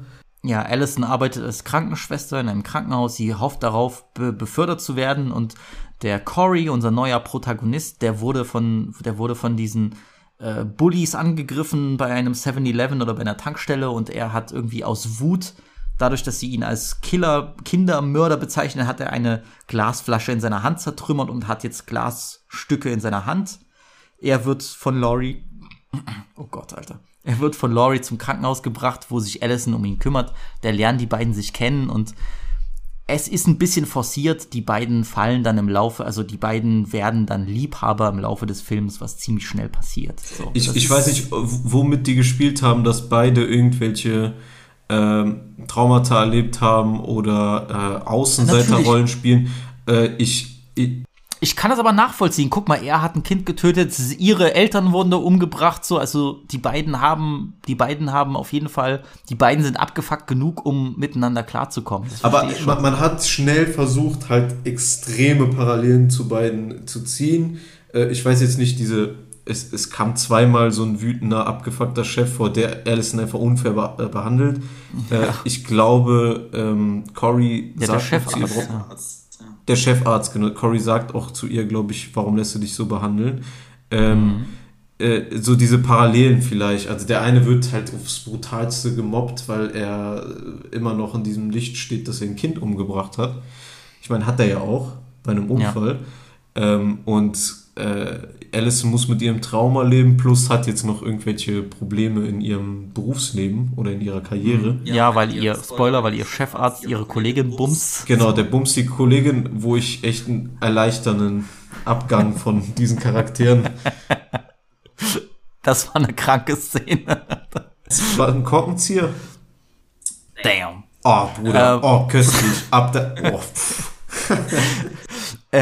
Was viele Fans und warum so viele Fans abgefuckt sind und warum so viele Fans diesen Film als das Schlimmste aller Zeiten bezeichnen, was absurd ist.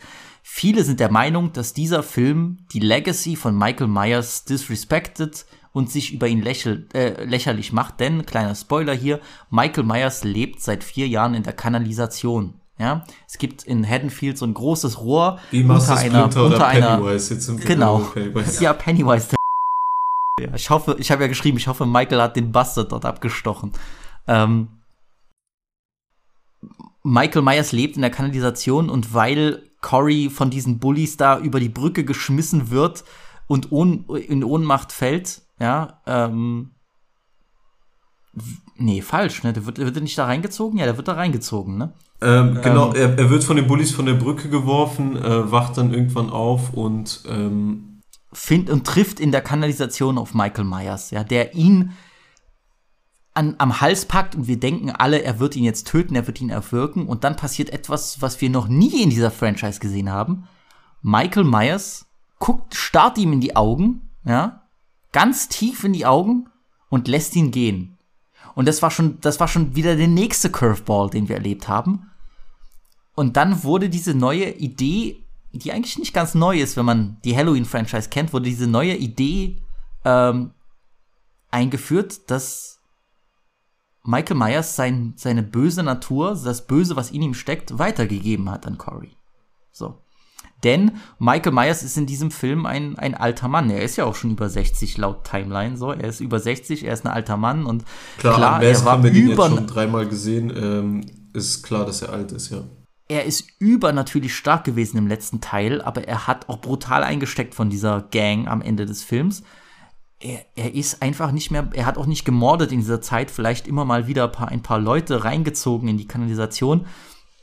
Ja, es gibt nämlich neben diesem Eingang in die Kanalisation gibt es einen Obdachlosen, der da immer wieder sich ein Lagerfeuer macht. Und als kleiner visueller Gag, im Hintergrund bei dieser Brücke sieht man so eine Vermisstenanzeige für eine Frau.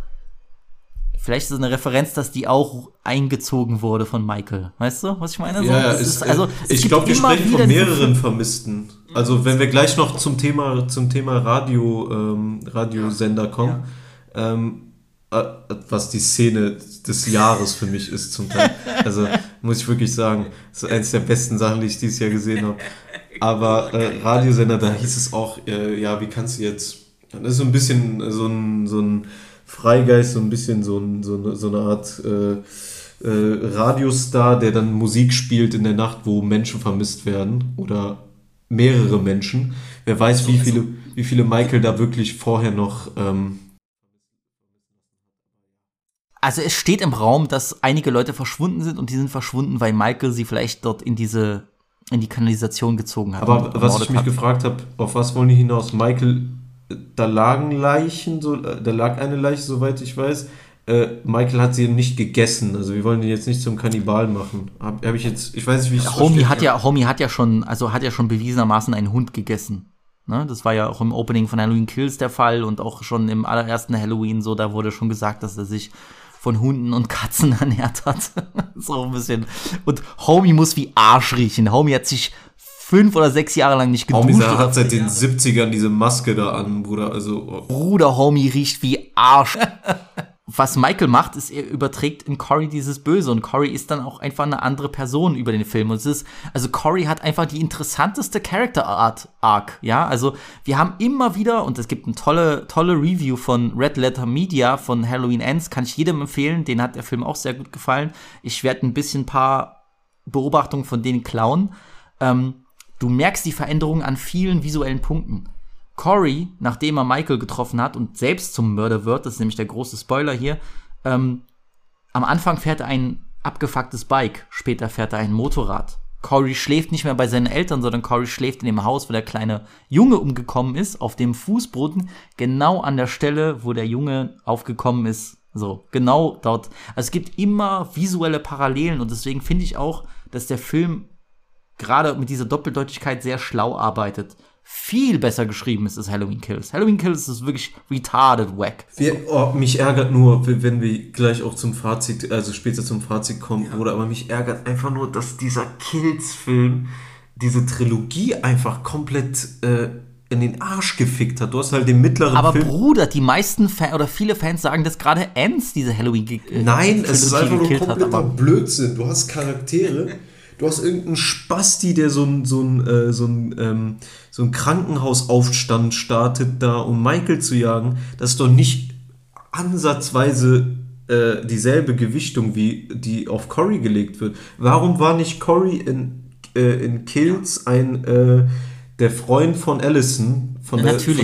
Natürlich. Und dann hat der diesen Vorfall gehabt, ein Jahr später mit Michael, mit dem Kind, das er getötet hat, und dann trifft er auf Michael. Also du hättest diese, aber das, die Idee kam jetzt erst. Guck mal, hier ist das Problem. Die haben den ersten Film dieser neuen Trilogie gedreht, 2018 kam der raus, und die haben alle nicht damit gerechnet, dass der so dermaßen erfolgreich wird.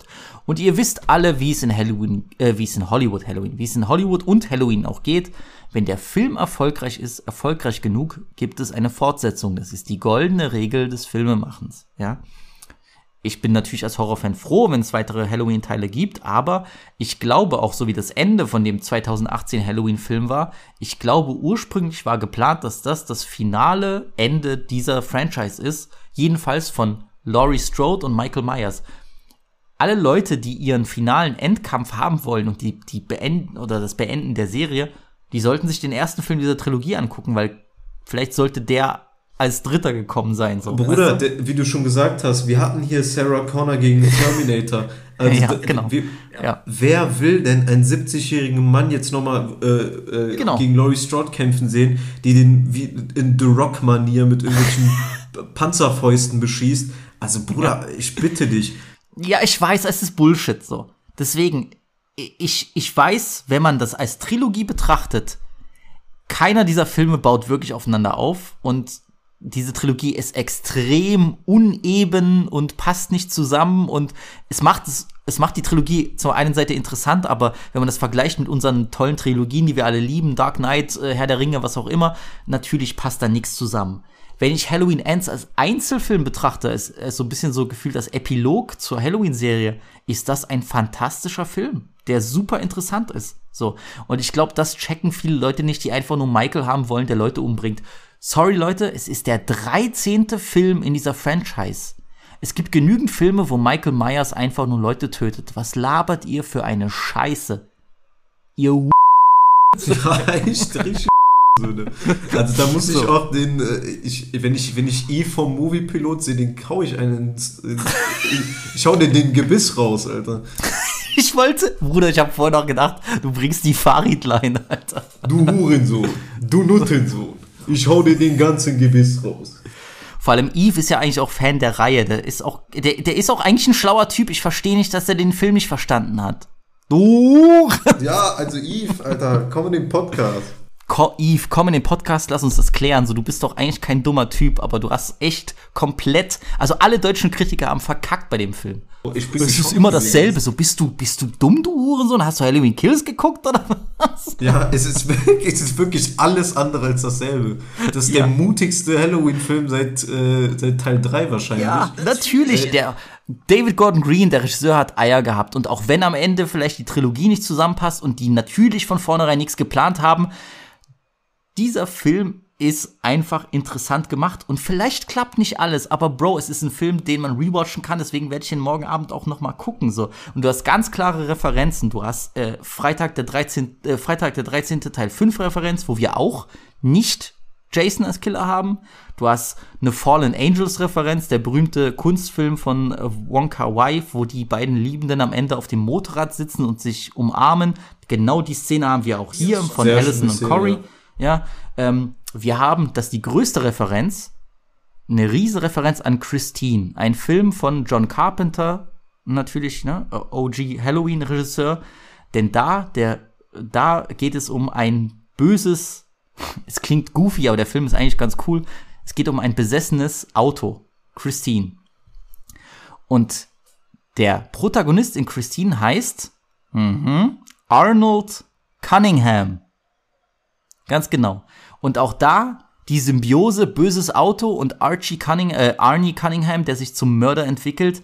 Genau das Gleiche haben wir hier. Corey, der sozusagen das kommt ja auch im Film, sozusagen der Schüler von Michael Myers wird. Michael Myers ist alt und gebrechlich und er braucht Corey, um neue Opfer zu finden. Corey führt ja auch dann diesen Polizisten in die Höhle in der Kanalisation, um ihn zu töten, damit Michael wieder ein bisschen an seine Power gewinnt.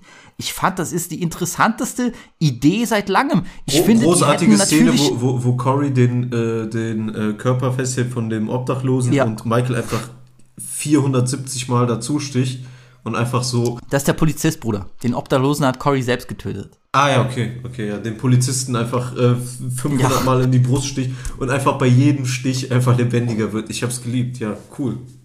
Ich finde, wir hätten mehr Szenen kriegen können, wo Corey Opfer zu Michael bringt, so Hellraiser-mäßig so, das wäre cool gewesen. Aber wir haben die Szene, wo eben dieser Arschlocharzt und diese Krankenschwester, die Allison den Job klaut, ja, oder diese Stelle klaut, wo Corey zusammen mit Michael beide umbringen. Es ist einfach geil gemacht, ja. Corey auch in dieser interessanten Scarecrow-Maske, diese Parallele zu Michael, der erst den Arzt umbringt und Michael kommt in das Haus und bringt diese dumme so. Ja, die er dann wirklich an die Wand tackert, wie so ein Poster, Bruder. Also das ist wirklich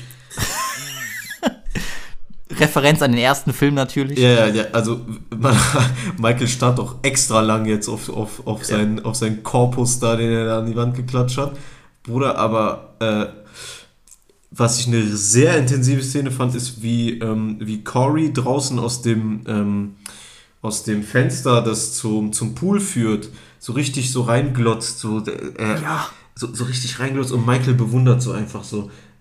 Ich hab kurz gedacht, der keult sich da ein, so, weil er das so geil fand, so, weißt du?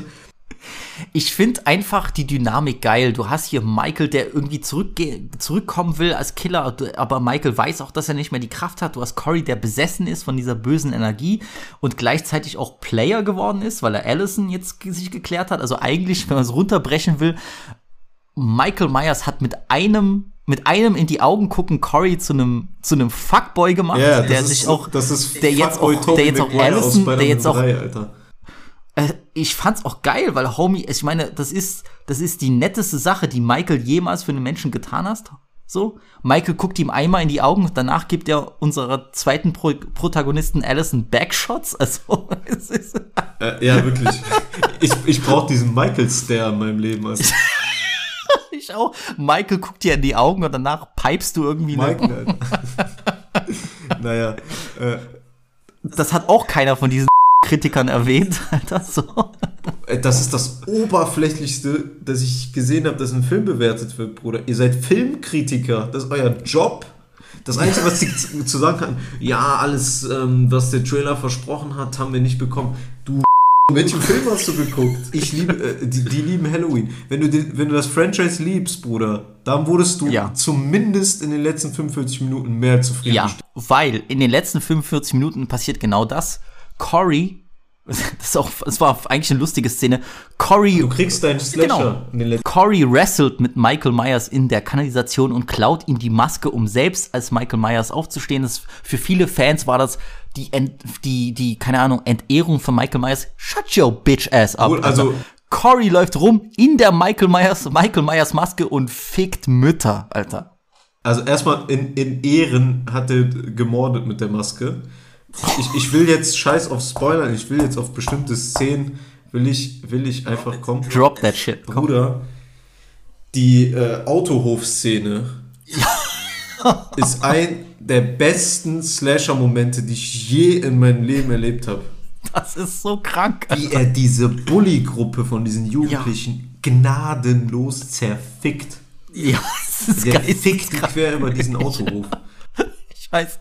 Auch hier wieder da merkst du, dass der Regisseur David Gordon Green trotzdem die Serie liebt, weil im vierten Teil von Halloween fährt ja Michael aus dieser Garage mit so einem Autoteile-Truck durch die Kante. Auch hier dasselbe. Corey in der Michael-Maske fährt mit dem Autotruck, überfährt dieses Mädchen und bricht den Zaun durch. Und dann dieser Kill. Michael hat dann so einen Bunsenbrenner und brennt damit dem Hauptbully die Fresse weg. Es ist geisteskrank. In den Mund rein. In den Mund, du. Ey, das ist das. Bruder, da, wie diese Shorty wie so ein Fisch im Angelnetz hängt. Ja. Und die so, Hilfe, ich will einfach nur noch sterben. Und wo Corey ihr so gnadenlos die Fresse eintritt, Bruder, mit diesen Klopperschuhen, Bruder, mit Stahlkappen. Auch hier wieder diese interessanten Parallelen. Deswegen ist der Film auch für mich gut geschrieben. Corey arbeitet als Mechatroniker in diesem Autohof. Also hat er so diesen Overall an. was trägt Michael in den Film? Ein Overall. Diese Parallelen, die visuell gemacht sind, die sind einfach da. Deswegen, ich fand das einfach schlau und geil gemacht. Und Corey hat einfach früher eine Charakterentwicklung oder einen Auftritt verdient in der ganzen Reihe. Natürlich. Dann würden wir hier von einem großartigen Charakter sprechen. So kann man sich echt Sachen nur zusammenreimen. Der Schauspieler ist auch klasse. Das muss man sagen. Der Schauspieler ist klasse, wie geil der diese Entwicklung macht von diesem Pussyboy zu diesem Ruthless Murderer. Geil. Am Ende will er natürlich auch Laurie umbringen.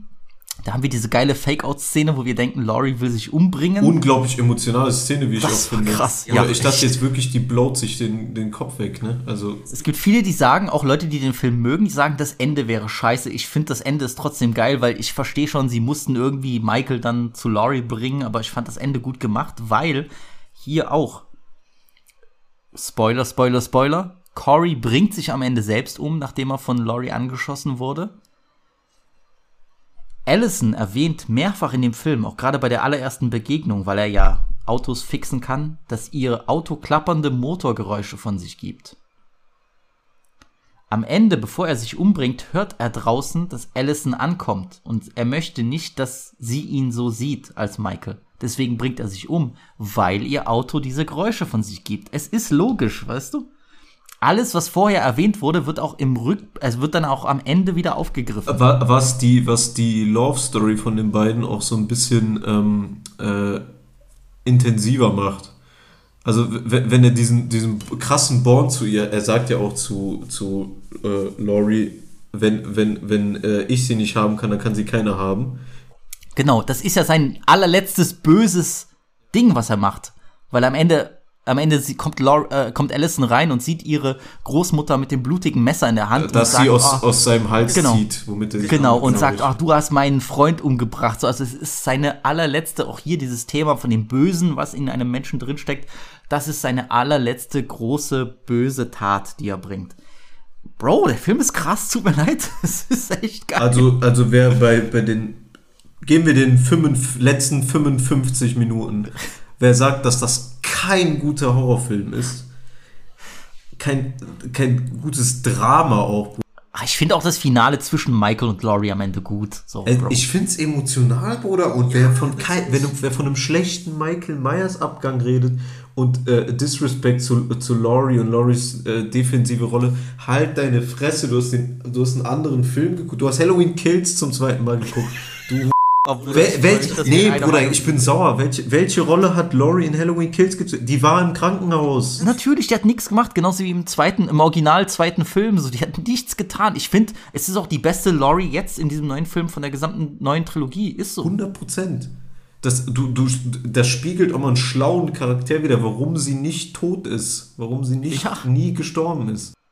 Ach, Bro, das war geil. Ich fand auch gerade diesen Endkampf war nice. Ich finde auch okay, dass sie das jetzt nicht 20 Minuten in die Länge gezogen haben. Nein, das ist ein alter Mann, aber sie auch. Beide sind alt und zerbrechlich. Und ich fand's auch geil, dass die gesamte Stadt, egal wie abgefuckt diese Stadt ist und wie viele schlimme Leute da drin wohnen, ich fand's okay, dass alle diesen Typen dann einfach zu Grabe getragen haben. Ja?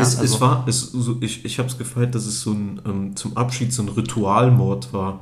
Weil man hat den jetzt nicht irgendwie durch irgendwas, keine Ahnung, eine Schrotflinte mit einem Kickback von, keine Ahnung was, von Cristiano Ronaldo, Alter. Sondern, Bruder, du hast einfach so ein Ritual, die hämmert den mit Messern an ihren, weiß ich nicht, Küchentisch fest. Genau. Und sie schneidet den ganz sanft quasi so zum Abschied einfach die Pulsadern auf, die Kehle auf. Michael kämpft natürlich, weil er einfach ein different ist, Alter. Aber du hast halt diesen Blick von Allison, die nach einer Zeit auch eintritt in die Bude, hast du diesen Blick auf diesen vermeintlich ich weiß nicht, ob er zu dem Zeitpunkt wirklich tot war, aber diesen vermeintlich toten Körper von Michael Myers. Ich fand's großartig. Genau, nur diese beiden, kein Mob, keine Schwänze, die bei Kills einkippen. Nur Allison, Laurie und hier Allisons Mom hätten ihn so verabschieden dürfen. Genau. Nur die drei zusammen oder die zwei zusammen. Und das kannst du nicht besser machen und dann kann jeder halten kommen.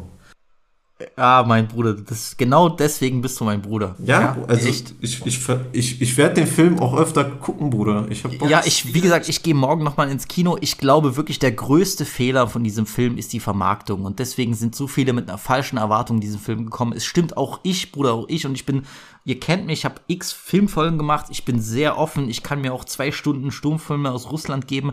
Ich war vor den Kopf gestoßen, weil dieser Film so anders ist als das, was erwartet wurde. Aber ich respektiere das. Leute, wir haben den 13. Film, ich sag's nochmal, den 13. Film dieser Halloween-Reihe. Wir haben jede Art von Michael Myers bekommen. Ihr wollt mir nicht erzählen, dass Michael Myers hier entehrt wird. Leute, der Homie hat in einem Film gegen Buster Rhymes Kung Fu gekämpft. Was labert ihr für eine Scheiße, Alter? Genau, also. Der hat einen Stromschlag in die Eier bekommen. Was labert ihr, Alter? So, get the fuck out of here. Also Halloween Ends, für mich der interessanteste Horrorfilm des Jahres. Echt. So. Und ich glaube, der wird auch gut altern. Wie gesagt, ich habe, wenn ich mich nochmal durch die ab 2018 durch die Trilogie durcharbeite, werde ich auf jeden Fall Teil 1 und Teil 3 schauen. 2 werde ich mir nicht nochmal anschauen. Die Kills, ich hab Halloween Kills letzte Woche geguckt erst. Die Kills sind krass, aber alles andere ist Quatsch, ist absoluter Quatsch. Nicht gut getan, das ist alles, warum wir jetzt so biased an diese Scheiße rangehen mussten. Genau. Oder das hat einfach alles zerstört. Und rückblickend, ich will noch einen Stern abziehen bei meinem Letterboxd, sag ich dir ehrlich, weil das hat mich sauer gemacht.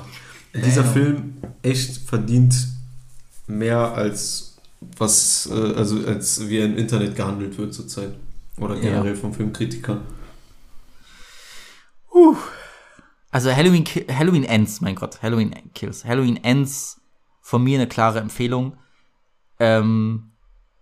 Ich habe den wirklich jetzt reifen lassen. Ich freue mich, den wieder zu gucken. Dann werde ich auch nochmal eine Review schreiben auf Letterboxd. Aber einfach nur Respekt. Echt Respekt. So, echt. Es ist wirklich einer der interessantesten Filme in dieser Franchise, muss man sagen. Wir reden hier trotzdem immer noch über Slasher. Wir reden hier über einen Mann in einer Maske, der Leute umbringt. Mach was Interessantes draus. Fertig, aus. So. Lass uns über einen anderen Film reden, den wir beide auch geguckt haben. Ich hatte den empfohlen, weil ich meinte, ich finde den sehr interessant, ich finde den cool und... Bruder, lass uns... Warte, noch mal kurz zu Ends. Ja? Ganz kurz zu Ends. Ich muss den Kill des Jahrhunderts, müssen wir jetzt einmal kurz thematisieren. Ach so, ja, vom Radio-DJ. Müssen einfach jetzt kurz skippen. Der DJ aus der kleinen Radio-Booth da, die ganz zufällig neben unserem geliebten Haddonfield-Turm ist. Genau. Der ein schönes Close-Up bekommt, als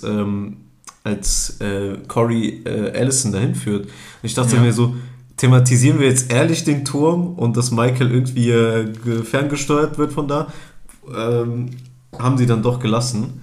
Aber kurz daneben ist dieser Radiosender, beziehungsweise dieses Studio von dem DJ. Der Kill ist absolut geisteskrank. Also Gore, Bruder. Ja. Worüber reden wir? Zunge abschneiden also dem DJ wird der Kopf gegen die Tischkante gekloppt, bis der Kiefer komplett ausgerenkt ist und dann schneidet Michael /Corey ihm mit der Schere die Zunge ab. Die Zunge landet auf der Schallplatte, die gerade gespielt wird, und die Zunge tippt auch immer wieder an den Regler dran. Also es ist halt geisteskrank brutal, aber auch lustig. Es ist halt ein visueller Gag, ne? Also ich habe die Brutalität habe ich mit Abstand nicht erwartet im 2022 Horrorfilm. Nie im Leben. Ich dachte wirklich, Alter, wir sind hier bei Rob Zombie, Bruder. Naja, auf jeden Fall. Man hatte diese geile Szene, Alice in ihrem kaputten Auto, vermutlich, hat einfach das Radio an und wir sehen halt durch diese Zunge, die ganze Zeit an dieses, wie heißt dieses Ding, diesen Stopper, der... Ja, an den Regler, sagen wir mal Regler. Der die Vinyl abliest, so dieses Ding da, ne? Können mich die 80er-Kinder hier korrigieren gerne. Ich weiß. Die Zunge knallt halt die ganze Zeit dagegen und ist halt, also dieses Stück Zunge ist halt im Weg. Und Allison hört das einfach in ihrem Auto und denkt sich, was ist das für eine Scheiße, mein Radio hat sich aufgehangen, weil mein Auto kaputt ist. Und schaltet das Ganze ab. Fand ich großartig. Das ist Horror, warum wir Horror lieben. Und damit closen wir das auch. Schaut euch den Film auf jeden Fall an. Es ist wirklich...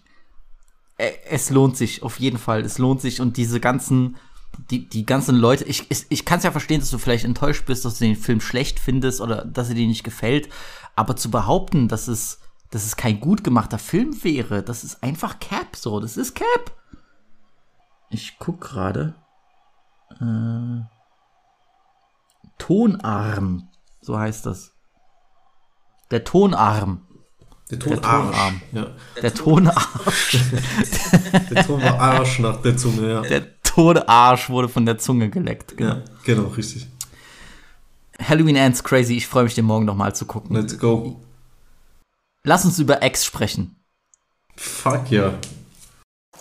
The Farmer's Daughter, Take 1. Ich muss berühmt werden, Wayne. So wie alle coolen Leute. Niemand da draußen ist so wie du. Weißt du auch warum? Nein, warum? Weil du diesen X-Faktor hast. Unsere harten Zeiten sind bald vorbei. Hollywood, wir kommen. Um nochmal zurückzukommen an den Anfang unserer Folge. Ich habe mit Nivito dieses Jahr 3 Horrorfilme gemeinsam geguckt, alle 3 im Urlaub zusammen.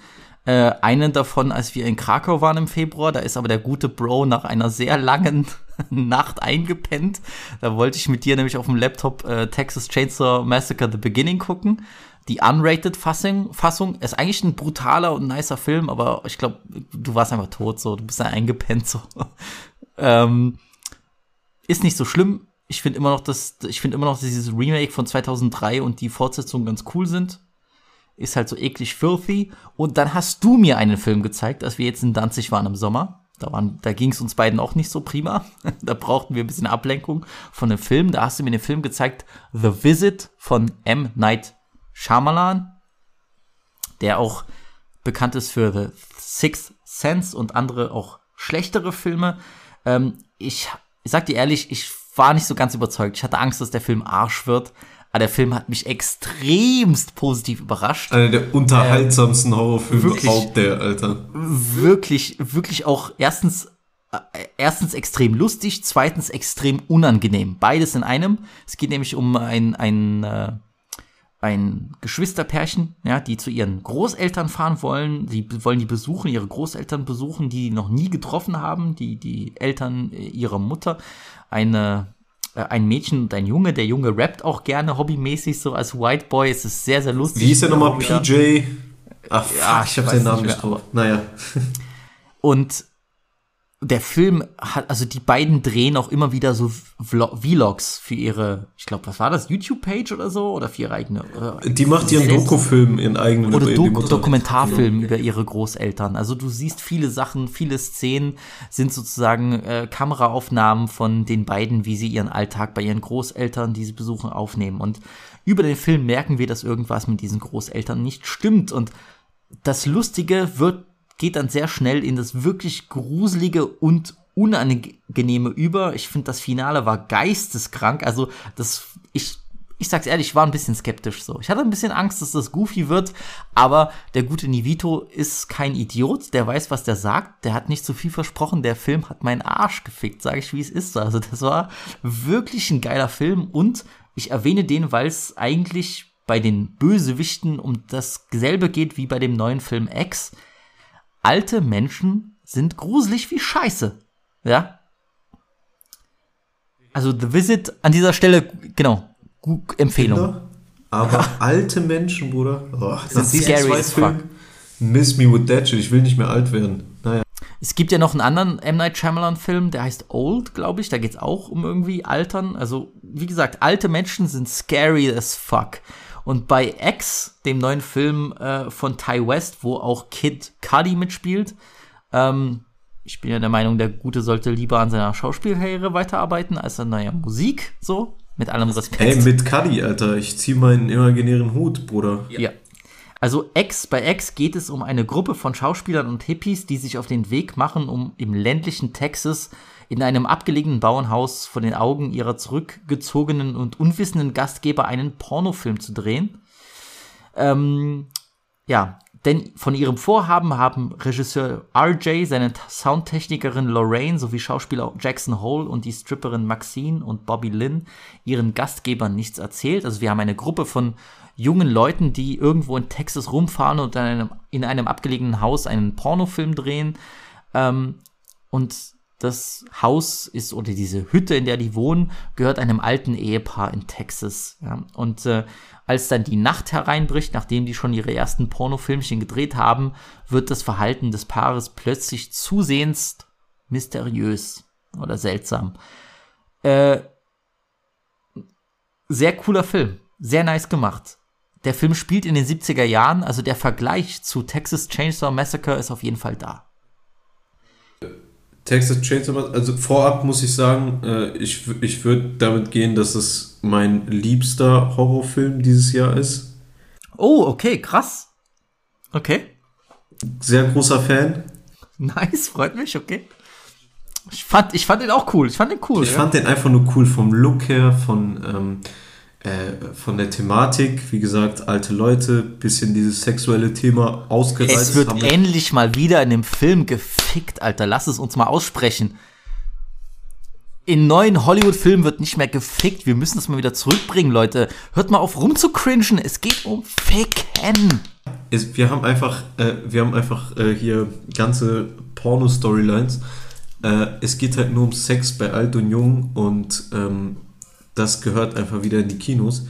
Aber wir haben auch diesen 70er-Flavor dazu. So, weißt du, du hast dieses schamlose, einfach so dieses Exploitation-Film. Wir machen so einen billigen Film mit so einer Handheld-Kamera und so. Und ich muss sagen, wirklich, allein durch dieses Experimentelle, so man switcht von Ekel zu so wirklich so Reizen, die einfach so. Also, wenn man mal so Jenna Ortegas, ich weiß nicht, wie ihr Charakter da drin hieß, so, aber ist doch nicht wichtig, Bruder. Lorraine, glaube ich, ja. Lorraine, die macht einen super Wandel und auch dieses, keine Ahnung, so, du hast so dieses Kirchengirl, was so einfach zu diesem Pornstar wird während des Films. Ja. Ich will jetzt nicht sagen großartig, das wäre echt haram, aber. Na komm, du hast schon ein Auge auf Lorraine geworfen. Ja, also Jenna Ortega ist der nächste Star, also da gehe ich auch mit. Premium Fufu. Wo der Film mich sofort hatte. Ich hatte meinen Texas Chainsaw Moment, natürlich, den ganzen Film über, aber ich habe auch, hatte ich schon zu dir im Privatgespräch gesagt, ich hatte einfach so ein Wrong-Turn-Feeling zum Teil. Mhm. Einfach durch diese Truppe, die einfach in eine creepy Gegend kommt, relativ unfreiwillig. Also klar, der hat diese Hütte da gebucht, was auch immer, relativ unfreiwillig. Und dann von den Monstern dieser Gegend halt quasi konfrontiert wird. Diese Monster entpuppen sich als perverse Rentner, aber ist echt so. Da hatte mich der Film schon. Ich liebe dieses, ich weiß nicht, wie diese Art Filme oder was der englische Begriff dafür wäre. Ich glaube Exploitation, ja. Nenn es Exploitation Movie, Bruder, aber nice. Ich hatte dieses Text, ich habe dieses Texas-Gefühl vermisst in den Horrorfilmen. Das ist richtig so dreckig halt. Dreckig, bah, staubiger Film. Aber geil. Ey, heftig. Ich finde, es ist auch einer der besten Filme des Jahres. Wir haben also einmal diese Truppe von jungen Leuten, die alle Pornos drehen wollen und der eine Regisseur, der so ein bisschen denkt, er macht mehr als nur einen Pornofilm, er ist ambitioniert und dann dieses alte Ehepaar, was dermaßen eklig und vor allem gruselig ist. Ich fand, die beiden waren wirklich gruselig. Und das Setting ist geil, das Haus ist krass, es gibt direkt da wo die Truppe wohnt, gibt es einen See und in diesem See wohnt ein Krokodil. Ich fand, das war auch extrem gut gemacht, ja. Oh, die Schwimmszene von Die Kills sind auch sehr, sehr gut in diesem Film. Also der Film macht sehr viel richtig. Kid Cudi spielt sehr gut als Pornodarsteller mit... Warum ja da eine Laterne unten? Ja, ich fand auch krass, dass sie sich entschieden haben, auch Jenna Ortega dann so ein bisschen... Die ist geil geworden beim Pornofilm drehen, deswegen will die sich jetzt auch pipen lassen. Das war schon sehr sexy auf jeden Fall. Und dann das Ende ist einfach nur eklig, ja. Also diese alten Leute, ich sag's, wie wir haben es schon erwähnt, alte Leute sind gruselig des Todes. Es gibt einen Prequel, was auch direkt dieses Jahr rausgekommen ist zu diesem Film. Das heißt Pearl, von demselben Regisseur, auch mit der Schauspielerin Mia Goth. Da spielt die alte Dame nur in ihrer Jugendzeit, 70 oder 80 Jahre früher, Anfang des 20. Jahrhunderts, ist leider noch nicht in Deutschland rausgekommen, aber ich habe nur Gutes gelesen bisher. Also der Homie will da draus aus einer Trilogie machen. Wenn der Film auch so gut ist wie X, dann haben wir hier echt was ganz Besonderes. So. Ich finde, ich weiß gerade nicht, wie unser Hauptcharakter neben den zwei alten Leuten, wie die hieß, die kleine Kokserin. Mhm. Auf jeden Fall, ich fand durch ihren Blickwinkel... Bobby Lynn, ja. Die Blonde meinst du? Genau, richtig. Bobby Lynn, ja. Durch ihren Blickwinkel, ich hatte irgendwie das Gefühl, ich habe zwar noch nie Koks genommen, aber ich habe mich echt gefühlt wie wie jemand, der so ein bisschen seinen Koks abgesetzt hat, so ein bisschen, man ist einfach so auf Entzug, so den ganzen Film über. Und ja, auch so, durch diese Farbfilter, durch diesen 70s-Look fand ich wirklich großartig geil. Und auch diese Szenen, wo sie mit der Oma halt sich so ein bisschen näher kommt, muss man sagen. Ja, wo sie redet in dem alten Haus und so. Und das war echt creepy. Man hat so einen Blurred-Filter auf den Ohren. Man hört nicht, was die beiden reden. Das intensiviert das so ein bisschen so. Also ich dachte jetzt wirklich, die Oma zieht sie halt komplett aus und die fangen da an rumzumachen. War noch nicht so, aber... dafür hatten wir auch eine Elder-Sex-Scene. Boah, das war crazy, Alter. Ich echt dreckig gefühlt danach. Also das Rentnerpaar fickt dort rum, Alter. Auf dem Bett, während sich jemand unterm Bett versteckt. Naja. Ja, es war genau der richtige Mix aus diesem Horrorelement und diesem dreckigen Fickringen. Das war nice. Alter. Das war, also... Ich fand auch brutal, wie sie diesen kleinen, bisschen zu ambitionierten Regisseur halt die Oma so extrem brutal ermordet und unnötig Jesus, oft auf den Einstich. Als diese Szene kam, da hatte der Film mich. Also da hatte der Film mich komplett. Ja. Also Ex definitiv einer der besten Horrorfilme des Jahres. Ja, mein Horrorfilm des Jahres auf jeden Fall. Okay. Wir beide haben auch, ich habe dir das empfohlen, ich habe den im Kino gesehen, du zu Hause, wir haben beide The Black Phone geguckt. Würdest du mir meinen Hut geben? Danke sehr. Ich bin nebenberuflich Zauberer. Sind das da drin schwarze Luftballons? Möchtest du einen Zaubertrick sehen? Kam auch dieses Jahr raus. Ich hatte den Film gar nicht auf dem Schirm. Erst als übelst viele Reviews rauskamen, dachte ich mir, der läuft hier gerade, es gibt auch irgendwie Rabattabend, ich zahle nur 5€, ich gucke mir den an auf Englisch. Ich habe nichts erwartet, war dann positiv überrascht. Ich würde aber vorwegnehmen, ich finde, vielleicht stimmst du mir dazu, ich finde, das ist ein Horrorfilm für so Teenager oder für Leute, die nicht so viel mit Horrorfilmen zu tun haben. Ich finde, das ist so ein bisschen so, wenn du Stranger Things nice findest, aber auch nicht etwas Gruseligeres gucken möchtest als Stranger Things, dann ist das der Film für dich. Das ist halt so leichte Kost, finde ich. Also es ist jetzt nichts... Ich fand den aber auch nicht schlecht gemacht. So. Die Looks waren fire. Also es spielt in einem Vorort von Denver in den 70er Jahren, auch hier wieder dieses 70er-Setting, was in diesem Jahr richtig populär wird. Es geht um einen Kindermörder, der Kinder entführt in einer kleinen amerikanischen Stadt. Ja, und wir haben hier einen 13-jährigen Finny, der entführt wird und in einem schalldichten Keller eingesperrt wird. Und jetzt muss er, in diesem Keller gibt es nichts außer ein schwarzes Telefon. So, typisches altes Telefon, deswegen heißt der Film auch The Black Phone.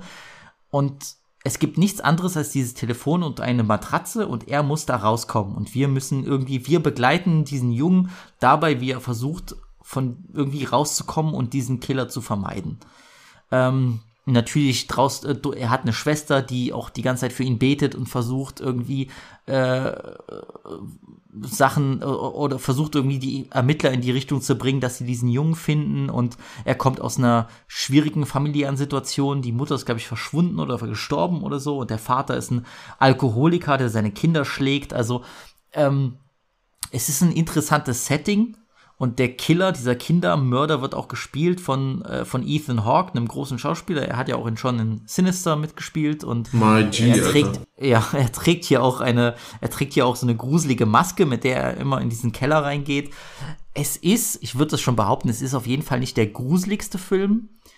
Es ist aber so ein bisschen, es geht für mich fast schon in diese Abenteuer-Horror-Richtung, wo Kinder probieren, irgendwie rauszugehen. Das ist ein Kinderhorrorfilm für mich. Ja, also, er ist auch nicht sehr super brutal, aber ich finde auch nicht, dass es jetzt so, es ist komplett lame und das können sich Babys angucken, das ist auch nicht. Ich habe mich die ganze Zeit an Stephen King erinnert gefühlt. Die gesamte Zeit des Films, weil es typisch ist mit Kindern, die auch Bullies haben, die verschwinden, und Kinder mit ihren Ängsten und Träumen und Wünschen. Und dann lese ich, der Film basiert auf einem Buch von Joe Hill, und da stellt sich heraus, Joe Hill ist der Sohn von Stephen King. Echt jetzt? Ja. Ach, der Wahnsinn, krass. Der hat sich sozusagen nur umbenannt als Autor, aber es ist der Sohn von Stephen King, und genau dieses Gefühl hatte ich bei diesem Film, und es passt wie die Faust aufs Auge. Es ist wie eine Stephen King Verfilmung. Hat mich auch ein bisschen an manchen Stellen an It erinnert. So. Ja, es ist, manche Szenen hätten echt komplett aus It sein können, aber ja.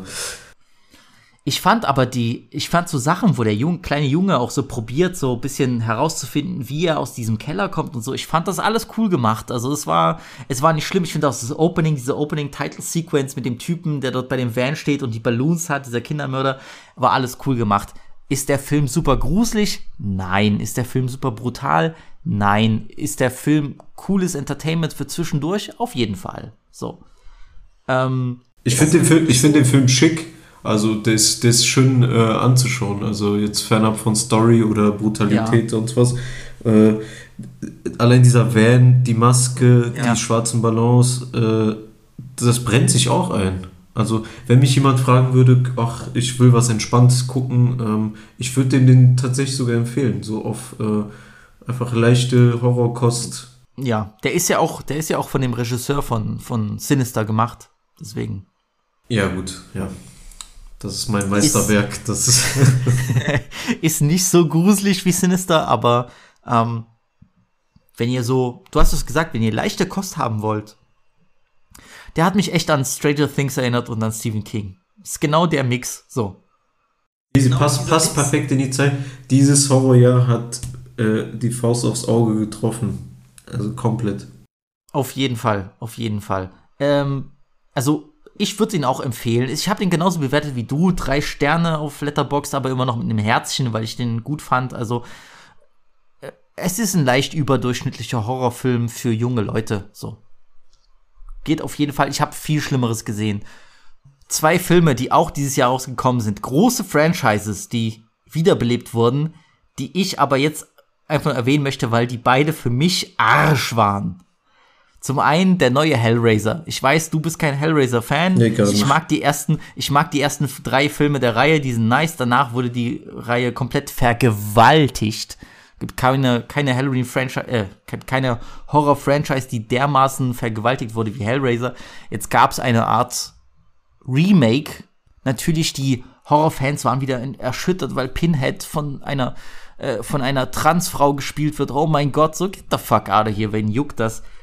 Pinhead war das kleinste Problem. Die Cenobites waren cool in dem Film. Der Film war einfach langweilig, Bruder. 2 Stunden. Schlechte Protagonisten. Ich habe mich gefühlt wie in so einem Resident Evil Teil 5 Teil, irgendwie so von diesen Arschfilmen, die in den letzten Jahren rausgekommen sind. Das war Caperoni. Es tut mir sehr leid. Ich weiß, es gibt viele, die fanden den cool, aber für mich war das null. Ich muss echt sagen, lasst Hellraiser in Ruhe. Es reicht. Der war besser als die letzten 6 Sequels vielleicht, aber trotzdem, ich hab's nicht gebraucht. Dann dieses Jahr ist auch noch ein neuer Texas Chainsaw Massacre Film rausgekommen. Von Netflix produziert. Den hast du nicht geguckt, ne? Das Interesse hat sich sehr low gehalten bei mir. Wie soll ich das sagen? Der Film ist eigentlich Arsch, aber der ist brutal wie Scheiße. So. Der geht auch nur irgendwie 80 Minuten oder so. Den kann man sich entspannt mal zwischendurch geben. Es ist gefühlt eine direkte Fortsetzung auf den ersten oder auf die ersten 2 Teile. Auch die Protagonistin angeblich vom allerersten Film kommt zurück. Es ist kompletter Quatsch. Also die Texas Chainsaw Franchise ist wirklich, von allen Slasher-Franchises ist das auch wirklich, ist wirklich Caperoni, was die da gemacht haben. Der Film ist Arsch, aber der ist extrem brutal. Wenn ihr wirklich Bock habt auf Gore und auf einen Typen, auf Leatherface, der irgendwelche Millennials, die sagen, ey, du wirst gerade live gestreamt, du Bastard. Wenn der Typ steigt in den Bus ein, wo irgendwelche Leute mit einer Handycam stehen und das Livestream und der zersägt die Leute mit einer Kettensäge. Ist es entertainend? Ja. Ist es dumm? Absolut. Es ist der dümmste Horrorfilm des Jahres. Ich will auch nicht behaupten, dass der gut ist. Ich bereue es aber auch nicht, dass ich ihn geguckt habe. So. Wenn du wirklich Hangover hast, weil du dich besoffen hast und weil du, keine Ahnung, eine Nacht vorher den Triple 3000 Gorg deines Lebens bekommen hast und du willst gerade irgendwie leichte Kost gucken, gönn dir Texas Chainsaw Massacre auf Netflix, aber es ist wirklich Dummarsch. Dummarsch. Es ist Dummarsch, Alter. Es ist Dummarsch. Ansonsten, es gibt einige Filme, die noch nicht rausgekommen sind oder rauskommen werden. Pearl, das Prequel zu X. Barbarian, in Amerika ging der durch die Decke. Da geht es um irgendeine Frau, die ein Airbnb mietet und da passiert irgendeine geisteskranke Scheiße. Der Film soll richtig krass sein. Ich warte auf den und einen neuen Slasher, einen Meta-Slasher namens Bodies, Bodies, Bodies. Der kommt jetzt an diesem Donnerstag in die Kinos mit Skeet Davidson. Nein. Mit Skeet, ja. Keine Ahnung, ob ich ihn geben werde, vielleicht im Streaming oder so. Es kommen noch einige Horrorfilme dieses Jahr raus. Trotzdem, die wir geguckt haben, die waren nice. So, wir wurden verwöhnt. Du hast ja schon gesagt, was war der beste Horrorfilm, den du dieses Jahr gesehen hast? War X? Mein Liebster, ja. Auf jeden Fall. Boah, Bruder, ich habe dieses Jahr habe ich zum Beispiel Candyman Original und Candyman Nachfolge von letztem Jahr rewatcht. Zum ersten Mal in meinem Leben Candyman geschaut. Und? Ich bin Fan vom Original. Das Remake hatte auf jeden Fall seine Stärken, seine starken Momente. Das Ende war nicht gut, der Rest war geil. Das war Arsch. Aber Candyman als Villain habe ich für mich lieben gelernt. Als Killer. Helen. Ja, Candyman. Genau. Also ich habe nicht viele Filme. Ich weiß, ich bin ja ein richtiger Filmmuffel. Das Einzige, wo man mich jetzt hinbekommt, sind Karatefilme und Horrorfilme. Ich habe mit Nivito, Karate Tiger 5 geguckt, als wir beide todkrank waren hier, als wir aus unserem Polenurlaub zurückkamen. Wir haben Karate Tiger 5 auf Amazon Prime geguckt. Es war geil, Alter. Karatefilme sind das Geilste nach Horrorfilmen. Ich bin voll drin in diesem Film. Also Martial Arts ist das Geilste überhaupt. Der Film war so geisteskrank dämlich, so geisteskrank cheesy. Ich hatte den Spaß meines Lebens. Geisteskrank geiler Film, Karate Tiger 5. Bitte aber die Uncut-Version gucken, so, ne, weil die ist noch geiler. Bisschen zu brutal auch für einen Martial-Arts-Film. Ja, ich habe tatsächlich noch mal die Uncut-Szenen auf YouTube gegoogelt, wo dann der Haken in die Fresse reingeht, so, das ist todesgeil. Behindert geil. Karate-Tiger Beste, Karate-Kid Beste, Jackie-Chan-Filme Beste, wie war das, No Surrender? Yeah, no Retreat, No Surrender, ja. No Retreat, No Surrender, Beste, The Fighters, Beste. Also wirklich Martial Arts ist todesgeil, Mann. So. Also ich hatte dieses Jahr wieder Spaß am Martial Arts Film, aber die Horrorfilme, ich habe noch gewaltig viele Filme, die ich schauen muss. Ja, denn ich nehme dir das vorweg, sorry. Mein Lieblingshorrorfilm ist der Film, über den irgendwie gerade ganz TikTok spricht. das weißt du besser als ich. Ich bin nicht auf TikTok. Mein Lieblingshorrorfilm, den du noch unbedingt schauen solltest, ist Smile. Worüber möchten Sie gerne sprechen? Über meine Patientin. Hi. Ich weiß, Sie sind nervös. Ich will mich nur unterhalten. Ich sehe etwas, das außer mir niemand sehen kann. Es lächelt mich immer an. Nein! Ich sag's euch, wie es ist, Leute. Ich hätte diesen Film mir niemals angeschaut, weil ich hatte Angst, es wird so eine Trash-Scheiße wie The Boy oder The Nun oder Ouija oder wie auch immer diese ganzen Trash-Ass-Filme heißen. Luigi, Alter. Luigi. Dann hat mir mit Visi Superfan und gute Freundin Rima gesagt, dass Smile ein geiler Film ist. Ich bin ins Kino und es tut mir leid, Bruder, ich will bei dir nicht die Erwartungen hochgehen lassen, weil ich bin ohne Erwartungen reingegangen und mich hat der Film in den Arsch gebumst. Es ist der gruseligste Film, den ich seit Jahren gesehen habe. Echt. Der Film hat sehr viel Hype auf TikTok. Viele lieben oder hassen ihn. Ich bin tatsächlich in der Fraktion, die den Film liebt. Es ist für mich der beste Horrorfilm des Jahres. Trotzdem, ich bin ohne Erwartung reingegangen. Mein guter Kumpel Max war in Dresden. Ich habe gesagt, Bruder, ich will diesen Film gucken. Kommst du mit? Der Homie mag Horrorfilme nicht. Ich dachte, so schlimm wird er nicht sein. Im Nachhinein tut's mir sehr leid, dass ich ihm das angetan habe, so, weil wenn ich schon sage, boah, ich war ganz schön abgefuckt und ganz schön nervös, dann hat's ihn hochgenommen. Geiler Horrorfilm. Geiler Horrorfilm. Es geht um eine Psychiaterin, Dr. Rose Cotter, die wird gespielt von Kevin Bacons Tochter. Kevin Bacon, ein berühmter Filmstar, aber auch gerade berühmtes Horroropfer im ersten Freitag der 13. Teil, wo dieser Haken durch das Bett durch in seinen Hals geht, sehr berühmte Szene. Seine Tochter spielt hier eine Psychiaterin, die einen grausamen Selbstmord miterlebt. Von einer Frau, die ganze Zeit lächelt oder beziehungsweise die lächelt, bevor sie sich das Leben nimmt. Deswegen auch der Titel Smile. Und im Nachhinein an diesen Selbstmord, sie wird in Urlaub geschickt, nach diesem Selbstmord versinkt sie immer mehr in den Wahnsinn. Ja, sie ist traumatisiert, sie erlebt unheimliche Dinge, sie sieht Menschen mit einem angsteinflößenden Lächeln überall, wo sie sich bewegt, und sie ist komplett abgefuckt. Und ich fand den Trailer goofy, aber ich bereue es überhaupt nicht, dass ich in diesen Film gegangen bin, denn der Film hat mich hops genommen, Bruder.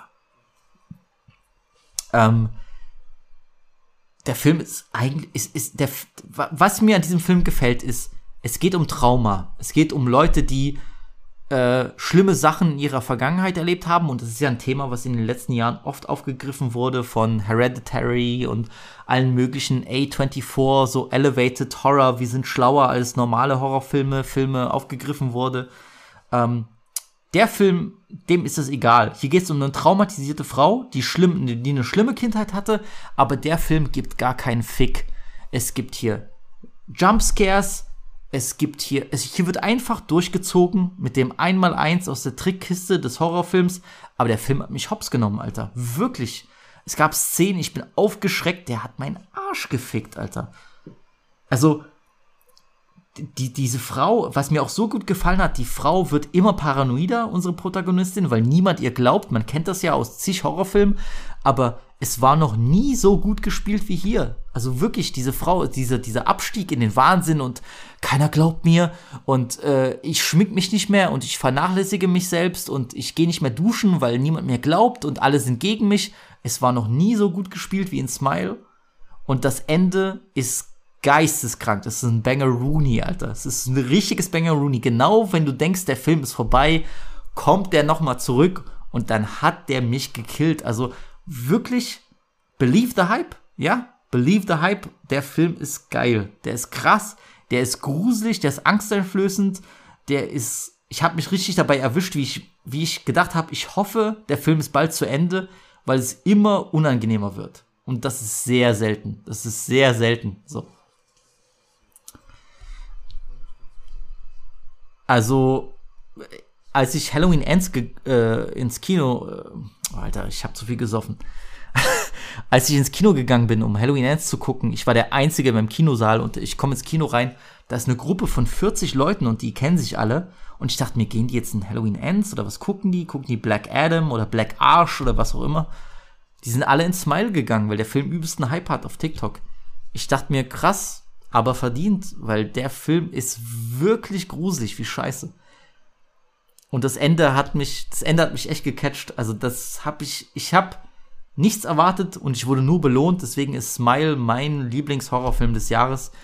Ich gucke morgen Ends nochmal, mal sehen, ob sich was geändert hat, aber es war krass. Bro, wir sind am Ende angekommen. Was wünschst du dir für 2023? Ich wünsche mir einfach weitere Horrorfilme der kreativen Ader. Ich habe gemerkt, wir sind mittlerweile endlich weg von dem paranormalen, gezwungenen Team-Horrorfilm, womit wir 10 Jahre plus 10 Jahre safe therapiert worden, hat angefangen mit Paranormal Activity und den Conjuring-Franchise. Gott sei Dank sind wir weg von diesem Scheiß. Also wirklich, Gott sei Dank sind wir weg von diesem Scheiß. Wir kommen jetzt endlich an wie gesagt, kreativere Storylines, an bessere Regisseure auch, glaube ich. Allein wenn wir uns Nope angucken oder X, das sind so unterschiedliche Horrorfilme. Also unterschiedlicher können die nicht sein. Safe, und das spricht einfach für dieses Jahr und das spricht, glaube ich, auch für Horror-Zukunft. Wenn wir dann vielleicht auch Riesen-Franchise endgültig in Ruhestand schicken können. Ich meine, ich kann mir auch noch Scream 10 anschauen, das ist kein Problem. Aber so langsam haken wir die Liste ab. Unsere Freddys, unsere Jasons, unsere Ghostface, die können auch mal in den verdienten Ruhestand gehen. Ich hoffe auf das Einläuten einer neuen Era, Alter. Auf jeden Fall. Safe. Bruder, ich bin gespannt auf deine Meinung von Smile. Guck dir den auf jeden Fall an, nimm deine Schwester mit. Wie fand deine Sis eigentlich Halloween Ends? Ja, katastrophal. Echt? Ja. Ist eine andere Sache, aber... Echt? Okay, krass. Die hat es nicht mal bis zum Ende geschafft, aber... Echt? Krass. Okay. Ich habe heute nochmal angegeben, die kam dann heute, meinte, die wird sich den definitiv dann die Tage nochmal anschauen, alleine. Krass, okay. Anstrengend. Die hat das Chaos, das beschriebene Chaos von mir hat sie nicht so gut verdaut, aber... aber hat sie die anderen Teile davor geguckt? Ja, ja. Okay. Nividos Schwester ist ein riesen Horrorfan, deswegen hat mich das interessiert. Ja, so, genau, schaut da meine Sis, so ohne die hätte ich nicht... die hat mich mit dem Virus angesteckt. 8-9 vor The Ring gesetzt. Seitdem ist mein Leben nicht mehr in Ordnung, also... The Ring ist goated, Bruder. Deswegen, gerade wo du Smile erzählst, so, ich habe ein bisschen so leichte The Ring-Feelings bekommen. So. Gut, dass du das sagst. Also, es gibt ganz klare Referenzen an The Ring. So. An den Ami The Ring, auf jeden Fall. Also, genial, kann man nichts falsch machen. Ich glaube, der Smile wird dir gefallen, Bruder. Echt. Ich freue mich auf Scream 6. Ich bin gespannt, was die machen. Der Film spielt ja in New York. Also die sind ja, glaube ich, alle aus Woodsboro, aus Greensboro, aus Woodsboro sind die alle nach New York gezogen und leben dort ihr Hipster Brooklyn Life. Also ich bin gespannt, was da noch kommt. Aber ich sag's euch ehrlich, es ist gerade mal wieder eine geile Zeit, ein Horrorfilm-Fan zu sein. Und ich hoffe, das bleibt so. Aber es ist wie in der Musik. Es gibt einfach Zyklen. So 10 Jahre ist es so und dann kommt wieder... Dann kommt wieder das Alte zurück. Ja? Wir hatten 10 Jahre lang ganz wenig Slasher, jetzt sind Slasher wieder zurück. Ich freue mich. Hoffentlich bleibt es so. Ey, Bro, wenn es heißt, dass wir den 70. Film aus den 70ern und 80ern irgendwie... Ach, Bruder, ich komme auch für den 40. Teil von Halloween zurück, Alter. I don't give a fuck. Bruder, das ist ja auch der Reiz an der ganzen Sache, dass Horrorfilme immer wieder neu interpretiert werden. Ich will das ja auch, Alter. Alles gut. Also ich hatte den Spaß meines Lebens dieses Jahr mit Horrorfilmen. Ich habe bei Weitem nicht alles gesehen. Wie hieß dieser crazy Film? Fresh? Hieß der Fresh mit den... Habe ich auch noch nicht gesehen. Unser Homie Said hat ja wirklich alle Filme dieses Jahr geguckt. Ja, Said ist... der wahre Connoisseur unter uns. Beste Grüße an die Leute. Bruder, du kannst mich dann nächstes Jahr replacen oder wir machen hier ein... Mit allem Respekt, aber niemals, nein. Na, Bruder, das ist ein Brother-Thing. Deswegen, Bruder, ich hoffe, weil meine Frage war ja, was wünsche ich mir für 2023? Ich wünsche mir, dass wir nochmal ins Ausland fahren und uns nochmal nach einer extrem schlimmen Partynacht uns einen Horrorfilm geben, Bruder. Das ist mein Wunsch für 2023. Ansonsten, das war die Horrorfolge, das war das Halloween-Special 2022 mit vielen Filmen, mit vielen Diskussionen. Wir haben uns vielleicht weniger bepisst, aber dafür hatten wir mehr Spaß an den Filmen im Schauen. Ich hoffe, euch hat's auch gefallen und ich hoffe, ihr habt ein geiles Halloween dieses Jahr. Bei der fünften Episode, da müssen wir uns irgendwas Besonderes einfallen lassen. 5 Jahre Weihnachten, 5 Jahre Halloween. Wer weiß, vielleicht graben wir irgendeinen Serienkiller aus oder so. Ich wollte gerade sagen, Alter. Ja, machen wir Horrorfolge mit Armin Meiwes, dem Kannibalen von Rothenburg oder so. Ja, oder hier Lionel Dahmer oder so. Der lebt ja noch, der gute. Das stimmt ja, genau. Die Dahmer-Serie ist draußen. Hat mir super viel Spaß gemacht. Die ist sehr gut gemacht. Also wirklich, wenn Netflix eine Sache gut kann, dann sind das Serienmörder-Dokus oder Serienmörder-Serien. Also, ich will eine John Wayne Gacy-Serie jetzt noch, dann bin ich zufrieden. Jetzt noch als allerletzter Satz in dieser Folge: Frauen, die auf Serienmörder-Medien stehen, haben crazy Pussy. Ja,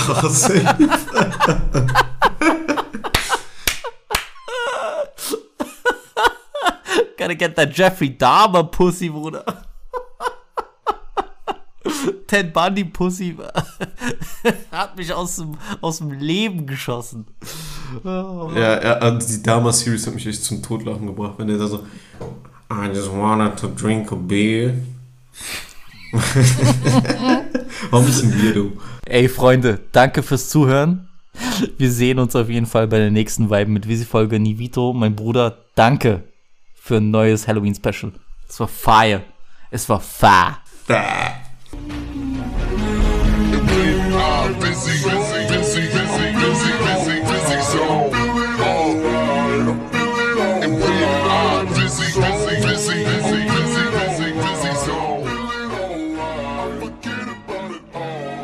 Goodbye.